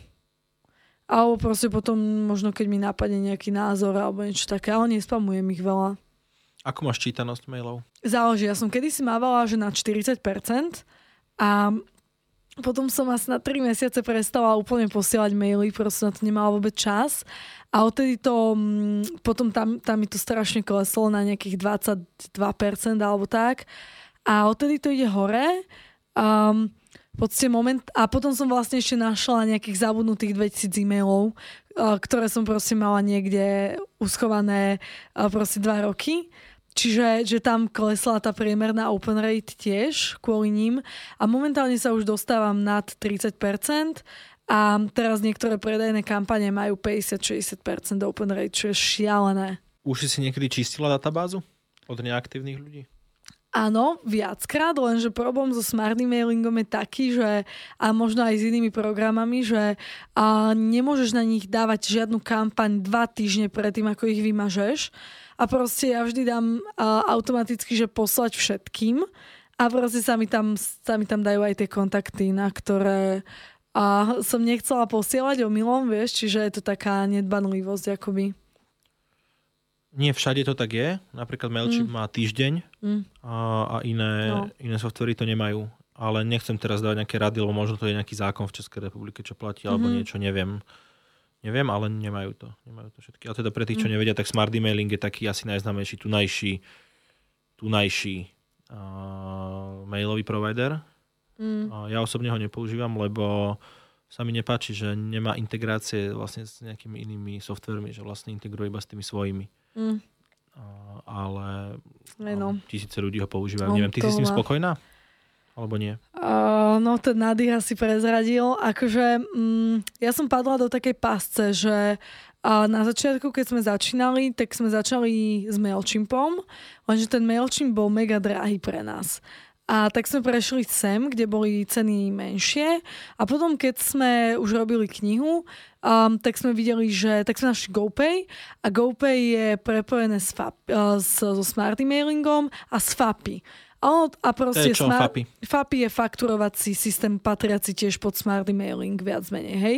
No a tým pádom, ako náhle my sme chceli prejsť na nejaký iný systém, na akoby na platobnú bránu, lebo GoPay nám tiež robilo veľa nejakých takých problémov a proste vyslovene keď je dobré, tak je dobré, ale ako náhle nejaký problém, tak si vždy hovorím, že sakra, že ja už musím od nich odísť. Čiže tam sú také malé veci, že nemajú podporu cez víkend, hej, alebo proste po šiestej. A a čo ak proste sa ti stane o 9. večer niečo, vieš, čo potrebuješ čakať na ďalší deň? To je v kampani, je to nepredstaviteľné a napriek tomu to funguje. Ale proste také veci, že donedávna sa nedal obmedziť počet kusov dostupných um, na, kúpu, vieš. Čiže ja keď som dávala zľavu na 50 kusov kníh, tak ja som si musela počítať faktúry, hej, aby som to zastavila správny čas. A, a proste také malé veci, že oni sú vyslovene dva roky za, za medzinárodnými um, toolmi, hej, nástrojmi. Čiže, čiže proste je to také, že uh, oni to spravili ťažké od nich odísť, ale na, na druhú stranu zdvíhajú ceny a nezdvíhajú akoby tak rýchlo level služieb. Čiže, čiže tak, ale akože fungujú, fičí to. No. Čiže... Tak pre všetkých, eh, ktorí sú tiež nahnevaní smart emailingom alebo MailChimpom, tak ja osobne používam ConvertKit, čo je americká služba, ktorá je špeciálne nadizajnovaná pre blogerov profesionálnych, mm. ale tam není teda payment systém, to je akože na, na e-maily a na automatizáciu. To úžasne jednoduchý, krásny software. A nedajú sa v ňom robiť nejaké krásne e-maily, ale to je jedna z vecí, ktoré čo je taký akože mýtus pri, pri e-mailingu, že treba robiť nejaké krásne šablóny a prečačkané a 150 obrázkov a takto vôbec. Uh, ja posielam napríklad akože čisto textové e-maily. Neviem ako ty, ty väčšinou tam máš jeden obrázok. Hej, hej, ja, ja, ja dávam, uh, ja mám buď hore taký nejaký obrázok, ale viem, že to znižuje akoby, um, že to viac ľuďom padá tým pádom do reklamy. Áno, pretože ako tie spam filtre, oni sú pomerne inteligentné v tom, že oni naozaj chcú púšťať taký obsah, ktorý vyzerá, že si ho ľudia posielajú medzi sebou. No a proste nepošleš kamarátovi mail, kde 40 obrázkov a celé je to v HTML, je tam 20 odkazov a neviem, čo to znamená. Hej, to je čisto, čisto o tomto. A, a aj tá user experience je lepšia. To je, ja tieto šablóny mám v tej istej kategórii, ako si ty hovorila, že slízky, slízky marketing, že ja že možno to má niekde miesto, keď si nejaká veľká značka a chceš robiť nejaký pravidelný týždenný newsletter na nejakú pravidelnú komunikáciu, ako tie šablóny aj zrejme aj ty vieš, že nie sú ideálne. Veľa, Neviem. veľa ľudí vrátane mňa napríklad, to mňa tiež zaujíma, má problém na Slovensku predávať cez internet, keď si nechcú robiť napríklad celý nejaký e-shop, ale chcú predávať iba nejaký jeden produkt, pretože na Slovensku nemôžeme to Stripe a Braintree a tieto väčšinové s tým akože problém. Tak by ma možno zaujímalo, aká je ešte raz tá technológia, ktorú používaš. Čiže máš smart emailing, to je na maily, Na maily. potom máš FAPI, to je akoby Papi nejaký... vy, vystavuje faktúry Mhm. a smart emailing ich automaticky posiela tým ľuďom, čo si to objednajú. Mhm. A takisto ešte ten smart emailing, tam mám akoby zoznamy ľudí a, a mám to prepojené s tým FAPI. To znamená, že ja mám nastavené vo FAPI kroky, že ako náhle si niekto objedná túto položku alebo ju zaplatí, tak uh, ho FAPI pridá do tohto kontaktu v smart emailingu, hej. A potom Čiže- si, spom... Prepač, potom si spomínala ešte nejakú platobnú bránu, hej, na to Áno, a treba potom napojiť. platobnú bránu, hej, hej. A to mám GoPay. A je to ťažké vybaviť tie platobné brány?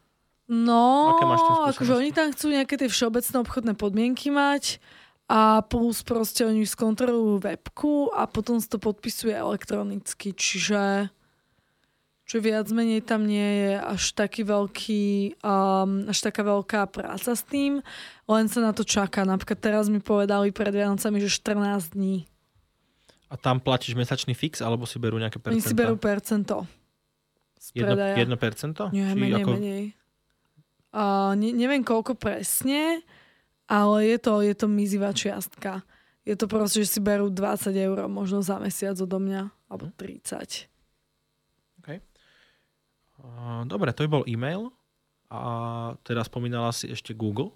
No, no, no. Hovorila si mi ešte predtým, než sme začali nahrávať, že na veľmi zaujímavé kľúčové slova si na prvých pozíciách. Systematicky pracuješ s tým SEO, alebo sa to stalo nejak akoby náhodou? Um, akože už, už poznám SEO, čiže viem CCA a mám to, mám to v hlave, keď píšem texty, ale nepíšem texty kvôli SEO. V podstate ja by som povedala, že je to kvôli tomu, že píšem tak veľa a píšem tam naozaj, že tie praktické typy, tak proste ten Google nie, nie je sprostý, hej, on to vie odhadnúť. A v podstate ja som iba, že dva týždne dozadu zistila, že ja mám prvú priečku aj na takých kľúčových slovách, že ako nájsť lacné letenky. A to je super. A ja som ani o tom nevedela a proste a mám no. Čiže aj ako nájsť lacné ubytovanie, aj proste tie booking kupóny, aj Airbnb, vlastne všetko takéto mám na prvých priečkách, čo je super. Aj Zanzibar, Maledivy, Sri Lanka, Seychelles, kvôli tým denník N um, článkom. Tam iba predbiehajú platené reklamy cestoviek, čiže... Daj nejaké 3-4 typy na, na SEO pre blogerov. Tak treba mať v pohode nadpisy, treba ich mať hlavne N1, N1 N2, N3 a treba tam mať synonymá kľúčových slov, kľúčové slova. Ja napríklad vôbec si nevyhľadávam nejaké že kľúčové slova, aké ľudia vyhľadávajú. Ja proste viem, že idem napísať článok o dovolenke a v Neapole, šikovne a lacno a proste ja to dám do, do nadpisu. Hej, to už sú moje kľúčové slova. Že mne jedno, čo ľudia vyhľadávajú, toto sú už moje kľúčové slova. Hej, určite lacné letenky, dávať, dávať do nadpisov, nie že ako na letenky, ale proste, že ako na letenky do Neapolu dať tam, dať tam takéto niečo. Takisto možno pomenovávať fotky, mať nejaké optimálne dĺžky nadpisov, mať tie články dlhé, nie proste, alebo dlhšie, nie 200 slov a proste um, chujoviny. Mať tam prekliky na relevantné články iné, čiže odkazovať. Mne napríklad veľmi pomáha aj to, že si vždy u médií vydupávam to, aby mi dali preklik. To znamená, že ja mám proste um, na, na moju stránku uh, od, uh, odkazujú v podstate skoro všetky slovenské médiá, čiže oni majú veľké ratingy a tým pádom to hovorí Google, že toto je dobrá stránka. Koľko ti mesačne príde na web ľudí? Momentálne som to pozerala a tento mesiac je to nejakých 79 tisíc ľudí zatiaľ a uh, to sú zobrazenia stránky. Čiže že v podstate návštevníci boli nejakých, myslím, že 30 tisíc. A napríklad um, minulý mesiac, alebo teda respektíve mesiac a pol dozadu, som mala nejakých 120 tisíc ľudí, akože zobrazenie stránky a nejakých 45 tisíc návštevníkov. A to ma prekvapilo inak. To je pekné, že toľko ľudí. Spomínala si média. Kedy, v akom bode sa ti začali ozývať alebo sa ti začalo dariť mať rôzne o sebe nejaké spomenutia v médiách, ako celý tento proces prebieha, pretože podľa mňa pre veľa ľudí je to taká veľká neznáma a nie, niečo nedosiahnutelné, ale ty už si bola skoro v každom médiu na mhm. Slovensku. Mm-hmm takom nejakom hlavnom. Ako sa ti to podarilo? V podstate uh, oni ma začali oslovať hneď, hneď na začiatku a oslovujú ma hlavne preto, lebo mám akoby vybudované meno. Jednak v tom, že um, Slovenka, mladá Slovenka učí ľudí, ako cestovať po svete. Potom, že mm, táto Slovenka má dream job, hej.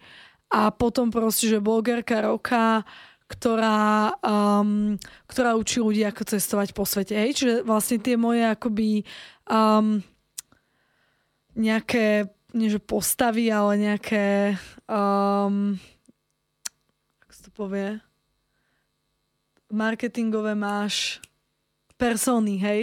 Čiže také tie moje persony sú, že blogerka roka, mladá Slovenka, ktorá robí nejaký ten svoj dream job, mladá Slovenka, ktorá cestuje po svete, um, vyštudovaná právnička, ktorá má travel blog, hej. Čiže strašne veľa takýchto vecí a vlastne buď, ma, buď si ma oslovujú kvôli tým cestovateľským typom, ale čoraz viac je to kvôli tomu, že sa mi proste podarilo ten blog vybudovať. Čiže to sú také dve témy. No a aj strašne záleží, že uh, ja tak prirodzene robím ten blog kvôli tomu, že chcem ovplyvniť ľudí. Uh, ja proste chcem, aby ma ľudia čítali kvôli tomu, že ja chcem, aby počúvali to, čo hovorím a to, čo píšem. A to je tam veľmi cítiť.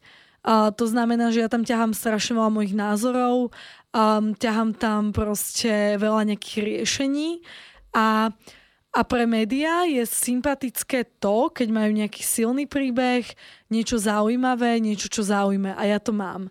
Čiže v podstate médiá, oni potrebujú obsah a potrebujú obsah, ktorý je zaujímavý pre ľudí. A, a ja keď im ho viem dať, tak oni majú záujem. A potom už ide len vyslovene o to, že, um, že, že jednoducho sa potrebujú ku mne nejakým spôsobom dostať. Oni sa dosť aj poznajú, takže si vymieňajú kontakty a ja sa vždy snažím byť voči ním korektná, otvorená a proste dávať im kvalitný obsah, nie iba také nejaké kliše a takisto sa s nimi snažím budovať eh, kontakt a nejaký, nejaký proste vzťah. S, nieko, s, niek- s niekým sa to darí, s niekým nie, ale mám proste veľa mm, novinárov, ktorí mi osobnostne sedia a ja vidím, že proste to ľudia na správnom mieste a, a proste napríklad im veľmi rada vždy prinesiem aj knihu alebo im poradím vyslovene, poviem im, že keď chcete niečo s letenkami, kľudne mi volajte alebo píšte. Oni si to veľmi cenia, že proste, že som taký akoby, že,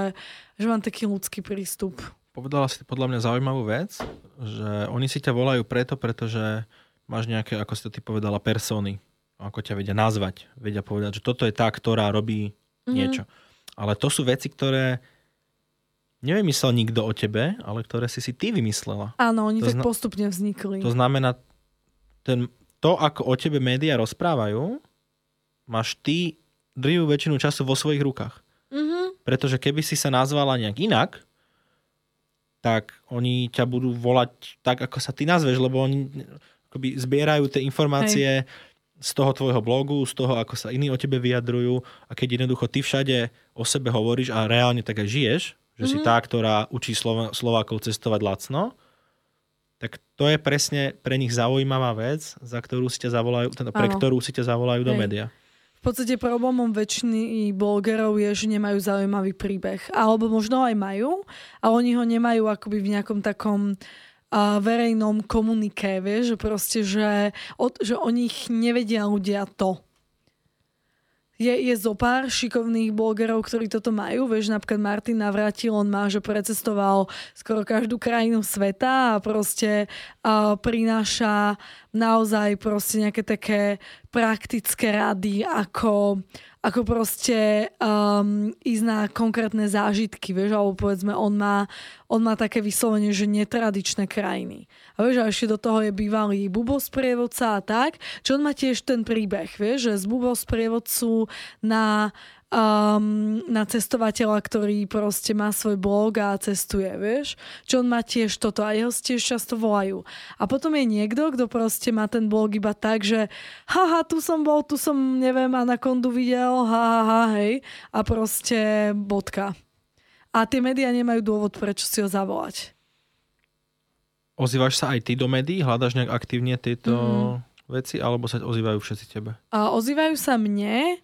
Avšak potom už keď sa mi oni raz ozvú a páči sa mi komunikácia s nimi, tak, uh, tak sa ich opýtam, že či proste vieme spraviť nejakú ďalšiu spoluprácu. Takto to, vznik, takto to uh, veľmi dobre vypalilo z Miau, pre ktorých píšem.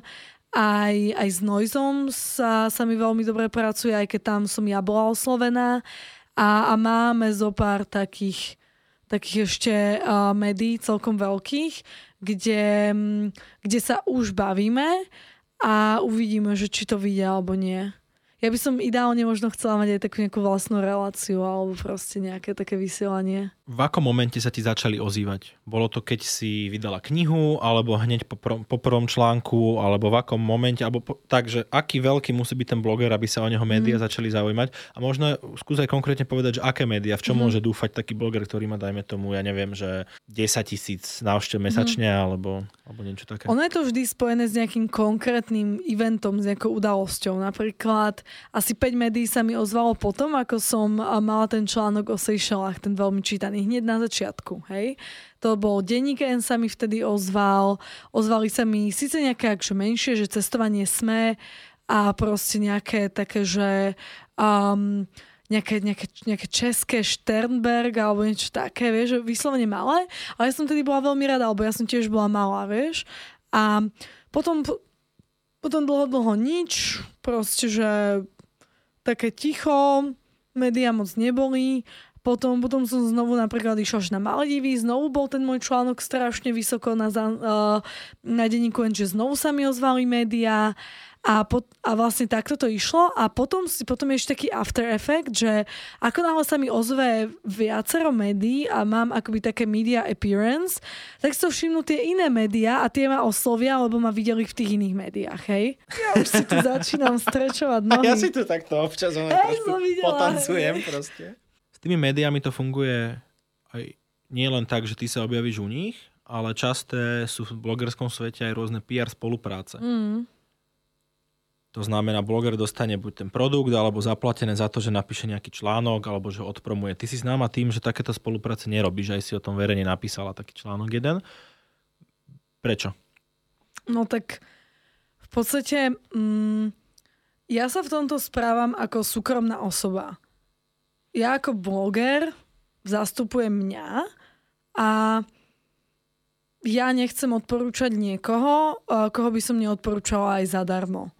A v realite um, to nie je veľa značiek. Nehovorím, že neodporúčam nikoho, ale je veľmi málo firiem, za ktorých ja dám akoby ruku do ohňa a ktoré odporúčim tým mojim fanúšikom.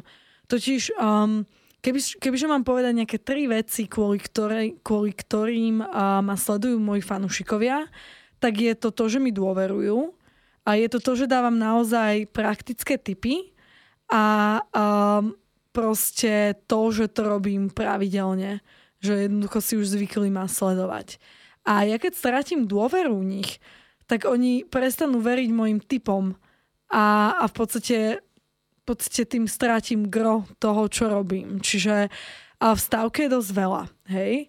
Um, ja nemám problém odporúčiť nejakú firmu zadarmo alebo ju odporúčite za peniaze, hej, ale nechcem nič hrať na fanúšikov, to je prvá vec, že proste všetko musí byť open a žiadne také, že ja sa dohodnem, že za toto odporúčanie dostanem peniaze a spravím to tak, aby znelo, že to odporúčam bez toho, aby som tie peniaze dostala.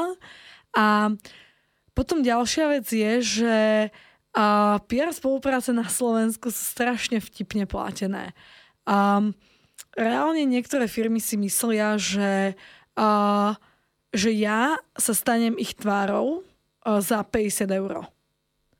A to je jeden a pol mojej knihy. Vieš, čiže... To je reálna ponuka, čo si dostala? Áno, Áno, áno, normálne. Akože nie, že tvárou, hej, že budem na všetkých billboardoch a podobne, lenže ty sa ty sa stávaš tvárou už v momente, že dáš jeden Facebook post alebo Instagram post, hej, tam, tam proste si ťa ľudia akoby stotožnia s tou značkou, nejakým spôsobom spoja si ťa a už ťa tam vnímajú. A, a proste a reálne mm, aj Ve, väčšinou, keď ma niekto osloví, tak problém je, že tú značku by som neodporúčala ani zadarmo, ale aj keď sa nájdú značky, ktoré by som odporúčala, aj zadarmo, tak, uh, tak väčšinou uh, nemajú akoby v budžete toľko peňazí, koľko si ja predstavujem. A teda uh, ja v podstate mám sama so sebou dohodu, že minimálna výška spolupráce je 500 eur.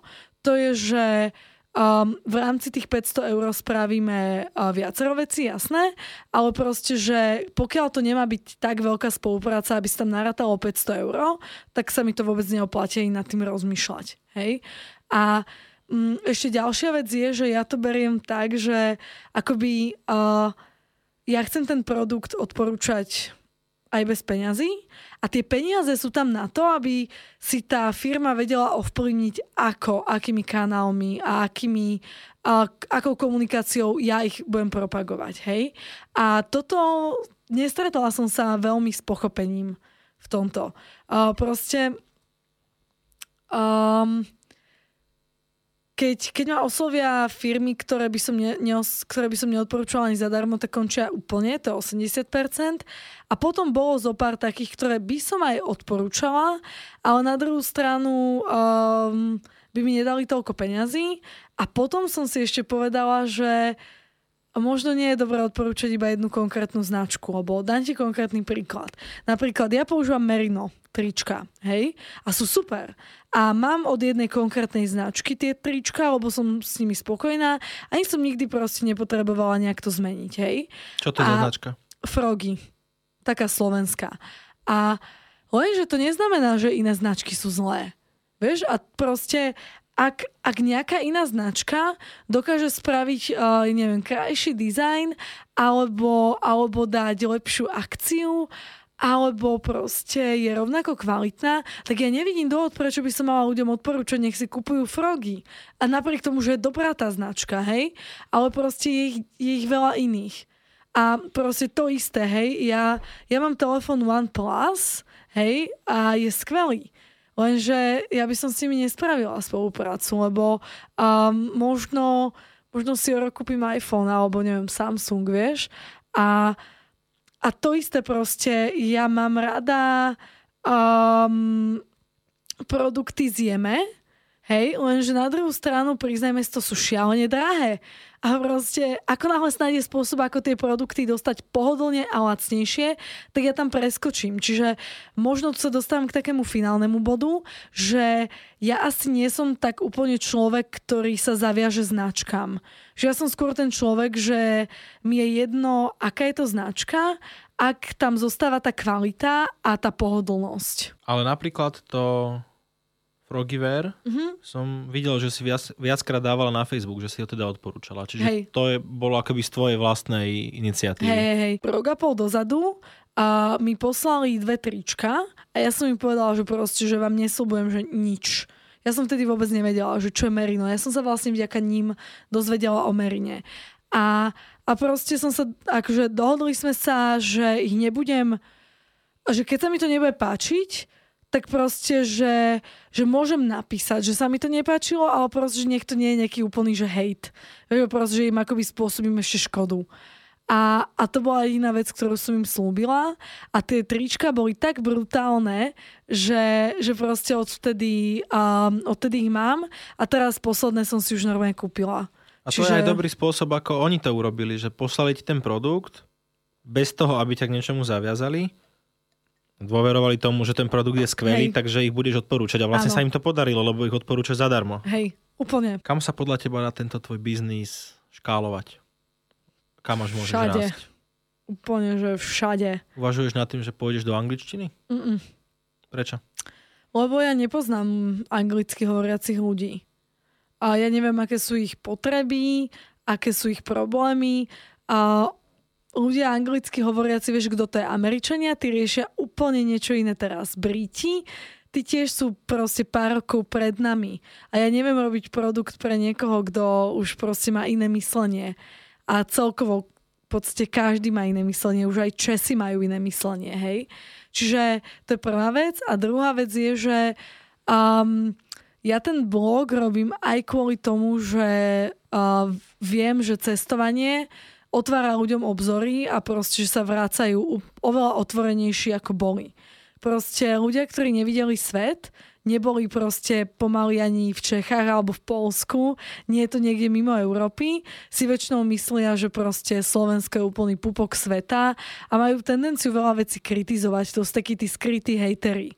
A ľudia, ktorí cestujú, oni vidia, ako veci fungujú, sú aj viac vďační, rozhladení, proste vidia viac alternatív a to im úplne otvára hlavu. No a toto sú ľudia, ktorých ja chcem stretávať na Slovensku. Čiže ja si ich akoby vytváram aj tým blogom. Travel hacker je pre teba skôr práca alebo skôr niečo také Skôr osobné? práca. Že, mm, je to práca, ktorá ma baví, ale vidím to skôr ako spôsob na to, aby som mohla mať nejaký ten môj vysnívaný lifestyle. Čo teda do, do nedávna bolo proste, že budem nezávislá a slobodná, čo sa týka miesta, peňazí a času. To už som dosiahla. A teraz skôr a ide o také nejaké to prinášanie hodnot, hodnoty a proste nejaké, nejaký ten impact spoločnosti. Čiže to je pre mňa také akoby to najviac, čo ma, čo ma momentálne drivuje vpred. No je otázka, či by si to v inom zamestnaní dosiahla viac, nie? Ten impact. Či pra- ja, dobrá bol... právnička Janka by nevedela byť prínosnejšia ako nejaká travel, nie nejaká, ako travel hackerka. Hej, hej. A ja som, bol, bol čas, kedy som rozmýšľala, že sa pridám do nejakej organizácie, ktorá má celoslovenský impact, alebo proste, že sa jednoducho k niekomu pridám. Lebo ja ako osoba proste nemám taký impact ako nejaká velikánska organizácia a mala som pocit, že neviem toľko zmeniť. Ale potom som si práve uvedomila, že že iba keď robím niečo ja sama, tak to vie byť naozaj ten môj impact a nie, že sa niekde stratí v rámci administratívy v nejakej firme. A takisto, takisto záleží aj od silných stránok. Vieš, že to nie je iba o tom impacte, ale sú tam proste silné stránky, slabé stránky, nejaké záujmy. Proste je to také, také komplexné a Um, momentálne ja si viem všetko zariadiť tak, aby som využívala svoje silné stránky, aby som mala ľudí na tie moje slabé stránky a aby som si všetko riadila tak, ako chcem. Čiže reálne, ak by som sa k niekomu pridala, tak už by to bolo, um, už by to bolo také prispôsobovanie sa a pre mňa krok naspäť. Pretože pre mňa je tak dôležitá tá sloboda Vieš, ja som proste dva roky pracovala na tom, aby som bola vyslovene nezávislá. Pre mňa bola nezávislosť a taká sloboda úplne, že hodnota číslo jedna, potom dlho, dlho nič. A, a teraz to už mám. Ak, ako náhle by som sa k niekomu pridala, tak tá časť, hodnot, ho, tá, tá časť nezávislosti by musela znovu akoby zaniknúť. Veľa ľudí túži byť slobodnými a nezávislými tak ako si to ty opísala, to znamená vedieť cestovať a robiť si čo chcem, mať dosť peňazí a tak. Je podľa teba nejaká úroveň alebo nejaký spôsob, ako sa dá táto túžba po slobode prehnať? Že to potom človeku škodí? No jasné, úplne stačí, keď ju dosiahneš a nevieš, čo s ňou. To, to sa mi stalo pár mesiacov dozadu a ja som vôbec som to nevidela prichádzať ja som proste len zrazu mala úplnú slobodu, dosť peňazí a proste mala som super tým ľudí, ktorí robili všetku prácu, že ja som viac menej nemusela robiť nič a zrazu úplne ma to prestávalo baviť a a proste bolo to také, že som bola strašne nespokojná, taká až, až malátna, možno, že som nemala energiu a proste už ma to nebavilo, vyslovene taká kombinácia. A nevidela som to prichádzať. A potom som bola na takom jednom týždňovom akoby party pobyte, volá to, že Summer Week a je to na, na Sardiny a to je v podstate, že týždeň žuruješ a si tam so 130 ľuďmi z 50 krajín sveta a cestuješ po Sardiny, hej, pecka. A ja som sa potom vrátila po tom týždni a ja som, ja som proste nenávidela môj život. Proste nebola žiadna zábava, žiadni noví ľudia, proste žiadne, žiadne cestovanie, vieš, úplne to bolo, že nudné. A ja som si myslela, že mi strašne chýba také, taká tá nejaká zábava, že som to veľmi podcenila. A v realite, čo sa vlastne stalo, je, že ja som si len neuvedomila, že mi chýba úplne zmysel nejaký celkovo že života, pretože ten môj zmysel života bol získať tú slobodu a potom, keď som ju mala, tak som si zrazu úplne zabudla stanoviť nejaký nový cieľ. Čiže, čiže podľa mňa toto úplne stačí každému, kto túži po tej slobode, že ju dosiahne a ne, nestanoví si ďalší cieľ. To je úplne že dostatočný prepinak na to, aby sa ten človek zrazu úplne zdeptal. Že zrazu máš úplnú slobodu a asi nespokojný. Takže... Viackrát si počas rozhovoru spomenula e, svojho priateľa Miša. Ako spolu vychádzate? Nevadí mu, že si taká známa, nežiarli? Neničí to váš vzťah, ten tvoj úspech? O, myslím, myslím, že nie. Uh, žiarlivý nie vôbec. A, a on je tiež veľmi úspešný, čiže on je, on je CEO jedného startupu, uh, Nesedá sa volajú. Uh, je to taká stolička, ktorá v podstate na ktorej sa nesedí. A a to je úspech, vieš, byť CEO v, 20, v 27. Takisto spravil vlastnú, uh, vlastnú, on, vlastnú outdoorovú akadémiu, bol manažerom v, v akadémii pohybu v No Will Skill, možno ho poznáš. A, a proste on, on tiež akoby um, je úspešný v tom, čo robí. Čiže to nie je také, že on by sedel niekde za počítačom v ibm a, a proste a, a ja si cestujem po svete. Čiže my to dosť tak zdieľame a, a v podstate on mi, on mi dosť pomáha, ja pomáham jemu a každý máme tie svoje veci. Čiže myslím, že my sme dosť tak akoby um, rovnocenní v tomto.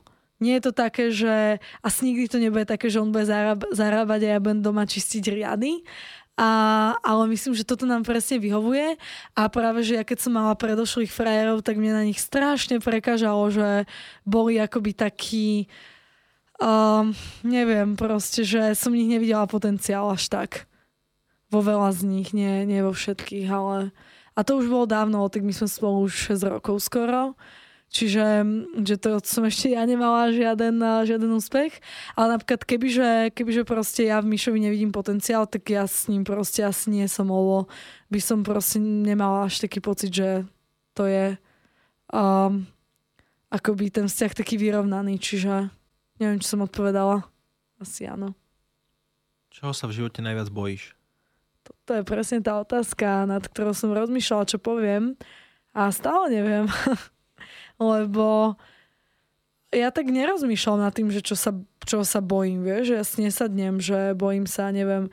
Vieš, čo sa bojím? Že mi budú musieť tie zadné zuby tuto vytrhávať, to, to je úplná, úplne, že môj, uh, môj hrozivý scenár.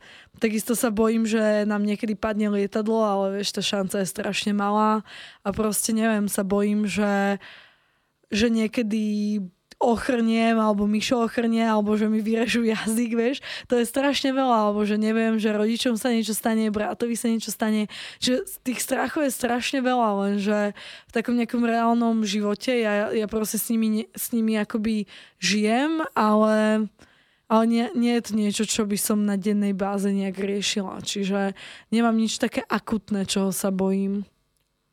Čo robíš v živote, o čom vieš, že by si to nemala robiť, ale aj tak to nevieš prestať robiť? Mm, som sebecká. Dosť často. Ako sa to prejavuje? Že v podstate všade pretlačam moje, um, moje nejaké také idei, predstavy, potreby.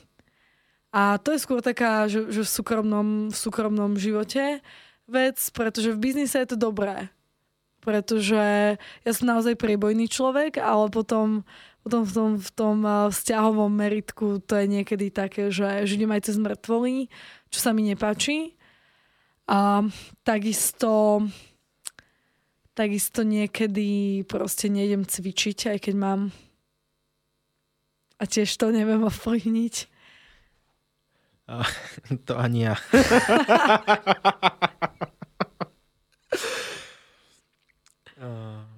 A aj špagety niekedy papám, no, aj keby som nemala. Súvisiaca otázka. Čo je tvoje najväčšie zlyhanie? Ja osobne zastávam ten názor, že, že neexistujú nejaké že dobré a zlé rozhodnutia. Sú proste také, ktoré spravím, spravíš a, a proste potom sa potom sa všetko zariadí a proste ty sa snažíš spraviť tie rozhodnutia správne. Nie, že najprv musia byť správne. Chápeš, čo myslím? Nie? Mm, okay. Skús to vysvetliť. OK, no tak ešte raz. Čiže ja v podstate neverím na rozhodnutia, že správne a nesprávne. Pretože všetko je relatívne. A ja sa rozhodujem pomerne rýchlo, ja nie som človek analytický ani dumajúci a tým pádom ja sa proste rozhodnem, ako to cítim, ako to vidím a následne uh, sa snažím to rozhodnutie, ktoré spravím, um, jednoducho spraviť správne. Tej druhej časti nerozumiem. Akože spraviť správne? No, no jednoducho, že neexistuje proste podľa čoho uh, meráš, či to je nesprávne alebo správne. Hej, podľa tvojho vlastného nejakého um, vnímania. No a ja sa snažím to rozhodnutie, už keď sa rozhodnem niečo spraviť, tak jednoducho už ho beriem tak, že som ho spravila a spravím všetko preto, aby som ho ja vnímala ako úspešné a správne. Ta, tam ide o to, že jasné, že som spravila kopec chyb, lenže ja ich proste neutujem a nebrala by som ich naspäť, na, aj keby, že proste môžem, čo nemôžem. Hej, to je ďalšia vec, že nemôžem, čiže to aj neriešim. Ale proste to, že som spravila tú chybu, znamená, že som sa z nej poučila, niekam som sa posunula a ja keby, že tú chybu nespravím, tak sa možno neposuniem tam, kde, mm, kde som teraz. Vieš, proste ak by som, uh, vieš, napríklad rozhodnutie uh, odísť z toho startupu bolo správne alebo bolo nesprávne, vieš? Uh, ja ho vnímam ako správne a pretože ma dotiahlo sem. Ale možno, ak by som sa vtedy rozhodla zostať v tom startupe a pri, mala by som úplne inú tú životnú cestu na základe toho, tak by som to stále vnímala ako správne, lebo by som sa zasa dostala tam, kde som. Tak pozri, je alkohol dobrý alebo zlý? Je, sú drogy dobré alebo zlé?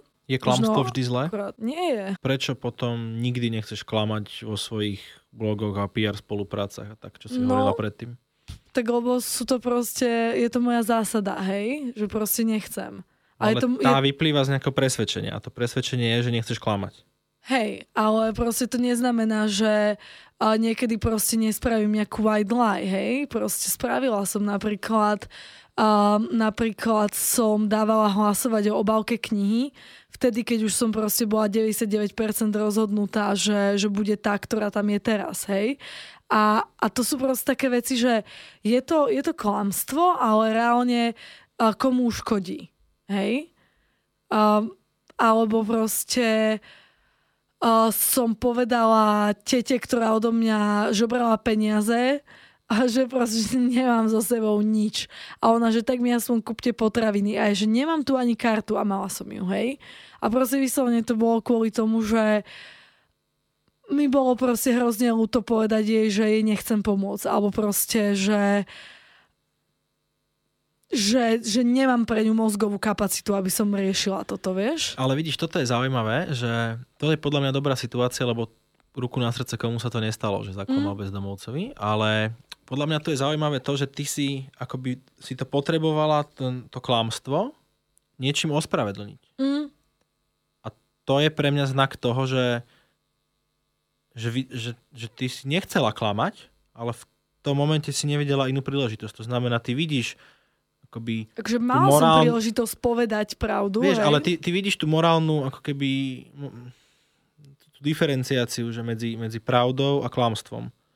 Ale ale si si to, lebo si ho potrebuješ ospravedlňovať, lebo keby si myslíš, že klamstvo je že na rovnakej úrovni ako pravda, mm-hmm. tak, no tak whatever, tak som je zaklamala a si na to Jasné. nepamätám. Hej. Čiže podľa mňa predsa len, že kladieš väčší dôraz pravde ako klamstvu, ale sú Určite. tam akoby nejaké okolnosti, ktoré to môžu just, justifikovať. Hej? Akže ja ta, takisto na, naspäť, naspäť k tým, k tým rozhodnutiam, vieš, že zlým a dobrým, proste uh, ja viem, že existujú zlé rozhodnutia, hej, to nie je také, že ich popieram, hej, to je blbosť. Ja len proste, uh, ja si len nad nimi akoby nelámem hlavu, pretože už som ich spravila, vieš. A proste aj zo zlých rozhodnutí a viem proste sa poučiť a tým pádom akoby sú to dobré rozhodnutia. Spomenula si politikov. Raz sme sa stretli na protikorupčnom pochode Mm-hmm. Aj si mhm. to zdieľala vlastne na, na Facebooku, že si mm-hmm. tam. Pre niektorých podnikateľov, blogerov, kohokoľvek, oni majú takú zásadu, že, že ja sa akože k politike nevyjadrujem, lebo nechcem ako nieko uraziť alebo tak. Mm-hmm. A ty pomerne nielen k politike, ale k iným veciam otvorene, by ty svoje názory hovoríš konec koncov aj tu. Teraz určite viacerí ľudia sa naštú na to, čo si povedala a niektorí, niektorým to bude veľmi sympatické. A aký máš na toto pohľad? Robíš to nejak cieľene, alebo mm, ako? No tak pozri, blog je miesto, kde, kde proste ja píšem o tom, čo mám na srdci a na jazyku. Hej, proste na to mám ten blog, aby, aby som komunikovala s ľuďmi. A aj som spomínala, že môjim cieľom je mať dosah, mať vplyv na ľudí. A každý, kto má vplyv na ľudí, tak sa im snaží povedať to, čo si sám myslí, že najlepšie. Čiže reálne limitovať tento vplyv iba na cestovanie mne príde akoby, mm, neviem, nelogické. Pretože, pretože ja proste, ja som, ja som osoba celá proste, vieš, ty nekomunikuješ iba s nohami, alebo proste iba s hlavou. A, a, a takisto je to aj s tými ostatnými vecami. Či už, akže politika je veľmi špecifická vec, pretože um, hlavne kvôli tomu, že ja sama v nej nevidím nejaké konkrétne riešenia. Ak by som videla, tak už som v politike, hej.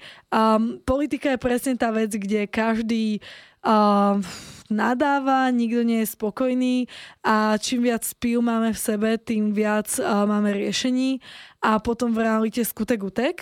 A tiež nemám rada také reči na štýl, že všetko je zlé, proste nedá sa nič zmeniť a podobne. A práve preto mi bol sympatický ten protikorupčný pochod, pretože to bolo niečo, čím sa dalo vyjadriť, že reálne halo, my vidíme, čo sa deje. A proste podľa mňa každý vidí, čo sa deje, hej, proste, však podľa mňa neexistuje človek na Slovensku, ktorý nevidí, že proste vrcholoví politici kradnú, hej. To je skôr brané, že je to tak. A teraz otázka je, že či to zostane tak, že je to tak, alebo či s tým proste niečo, niečo spravíme. A ak je konkrétna možnosť, ako s tým niečo spraviť, nejaký konkrétny krok, tak ja som za. Vnímaš to aj ako svoju zodpovednosť? Ako nejaká verejná osoba, ktorú vním, čítajú desiatky tisíc ľudí? Možno, možno sú stovky ľudí, tisíce, ktoré akoby dajú na ten tvoj názor. Vnímaš Hej. túto úlohu? Určite, ale na druhú stranu vnímam aj moju zodpovednosť v tom, že a nechcem určite zdieľať také názory, kde nie som doma. Lebo zatiaľ, čo v letenkách sa ma niekto opýta, ja viem povedať všetko. A, a cítim sa, že som veľmi doma. V politike je to, je to veľmi, veľmi otvorené, vieš. Mm, proste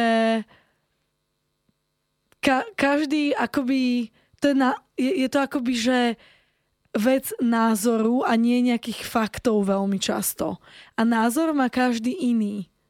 A ja ani len nie som dobrá v tom názore. Akoby ho nemám až tak vyslovene utvrdený. Čiže preto sa až tak nevyjadrujem k politike, pretože sama, sama tam nemám nejaké tie základy až tak úplne utvrdené. Zatiaľ čo v cestovaní tam, tam je všetko jasné. Čiže ne, nechcem sa vyslovene vyjadrovať ku všetkému, k čomu, v čom ja sama nie som nejaký odborník alebo expert. Rozumiem. Máš nejaké denné rituály, ktorými sa udržuješ produktívna alebo v pohode, alebo, alebo ani nie? A nie. Ja mám to šťastie, že ja som akoby... Čl- ja, ja mám taký set of skills, ktorý mi v tomto veľmi pomáha. A je to to, že ja som vytrvala, odhodlaná a v podstate ja som ten akoby duer, hej, že ten pracovník. Ja nie som vizionár, ja som ten makač. A v podstate tieto vlastnosti uh, akoby vždy, vždy dospejú do toho, že čo si naplánujem, to aj spravím. Čiže ja nepotrebujem žiadne nejaké také denné rituály na to, aby som sa nakopla do práce, aby proste aby, aby som nejak spravila to, čo mám naplánované. Um, čo, čo akoby je možno trošku taký môj rituál, je cvičenie alebo celkovo nejaké udržiavanie tela v takom stave, že mi dokáže slúžiť toľko hodín, koľko potrebujem. Lebo ja reálne ja potrebujem mať energiu od rána do večera. Ja si neviem predstaviť, že o štvrtej po obede odpadnem, že oh, som unavená, potrebujem kávu alebo čokoľvek. A proste ja potrebujem tú mysel pripravenú celý deň. A telo energetické a k tomu mi v podstate veľmi dopomáha pravidelné cvičenie. Čiže že to je možno taký rituál a preto som na seba naštvaná, keď, keď proste to zanedbám. Pochodila si nie celý svet, ale videla si rôzne cudzie kultúry a stretla si sa s mnoho ľuďmi. Prečo stále žiješ na Slovensku? No, lebo tu mi je dobré som spoko. V podstate všetky tie exotické krajiny, aj neexotické, európske, oni sú pekné, ale na pár týždňov alebo na pár mesiacov možno. Žila som aj v Nemecku a myslela som si, že podstate ja som mala taký tajný plán, že budem žiť vo Viedni, lebo však vieš, veľký plat, proste lepšia úroveň, kúsok od Bratislavy a tak. Aj som sa hlásila na výšku do, do Viedne, alebo teda do Rakúska, túto v podstate kúsok od Viedne a, a tak.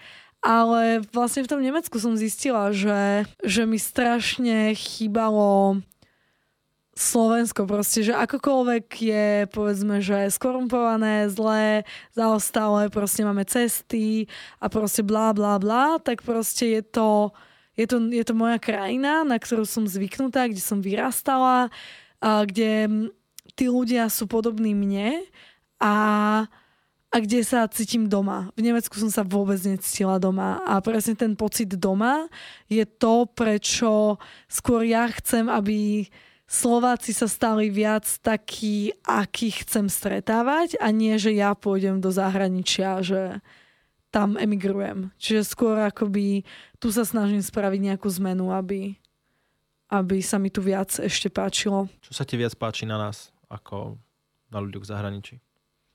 Na Slovákoch. Uh-huh. Myslím, že sme veľmi kamarátsky a proste taký, taký kvázi otvorený, aj keď sa to nedá porovnať s Portugalcami a Španielmi a Talianmi, ale ja to porovnám s Nemcami. A, čiže a neviem to úplne porovnať tak nejak v globále. Ro- rozmýšľam, že čo je také Mám pocit, že Slováci sú veľmi šikovní a pracovití. Uh, dosť takí akoby, že, že makači. To sa mi veľmi páči a ne, ne, neviem to, neviem to um, pomenovať nejakými vlastnosťami. To je proste, že a niekoho stretneš a rozumieš si, hej, alebo si nerozumieš. A na Slovensku mám pocit, že, že, je, že akoby si rozumiem s viac ľuďmi, ako si nerozumiem. Zatiaľ, čo v zahraničí treba vyslovene hľadať tú osobu, s ktorou si rozumiem. Čo sa týka hodnôt alebo nejakého vnímania sveta, ste, ne, neviem to pomenovať. Chceš ešte niečo dodať k tomuto krátečkému rozhovoru? Krátečký rozhovor. No, vieš čo, to, že som tu povedala veľa vecí, ktoré som ešte nikdy nepovedala, takže dúfam, že, dúfam, že ľudia, ktorí počúvajú, čaute, bude, budú mať naozaj že unikátny obsah a veľkú pridanú hodnotu. Ďakujem pekne. Díky.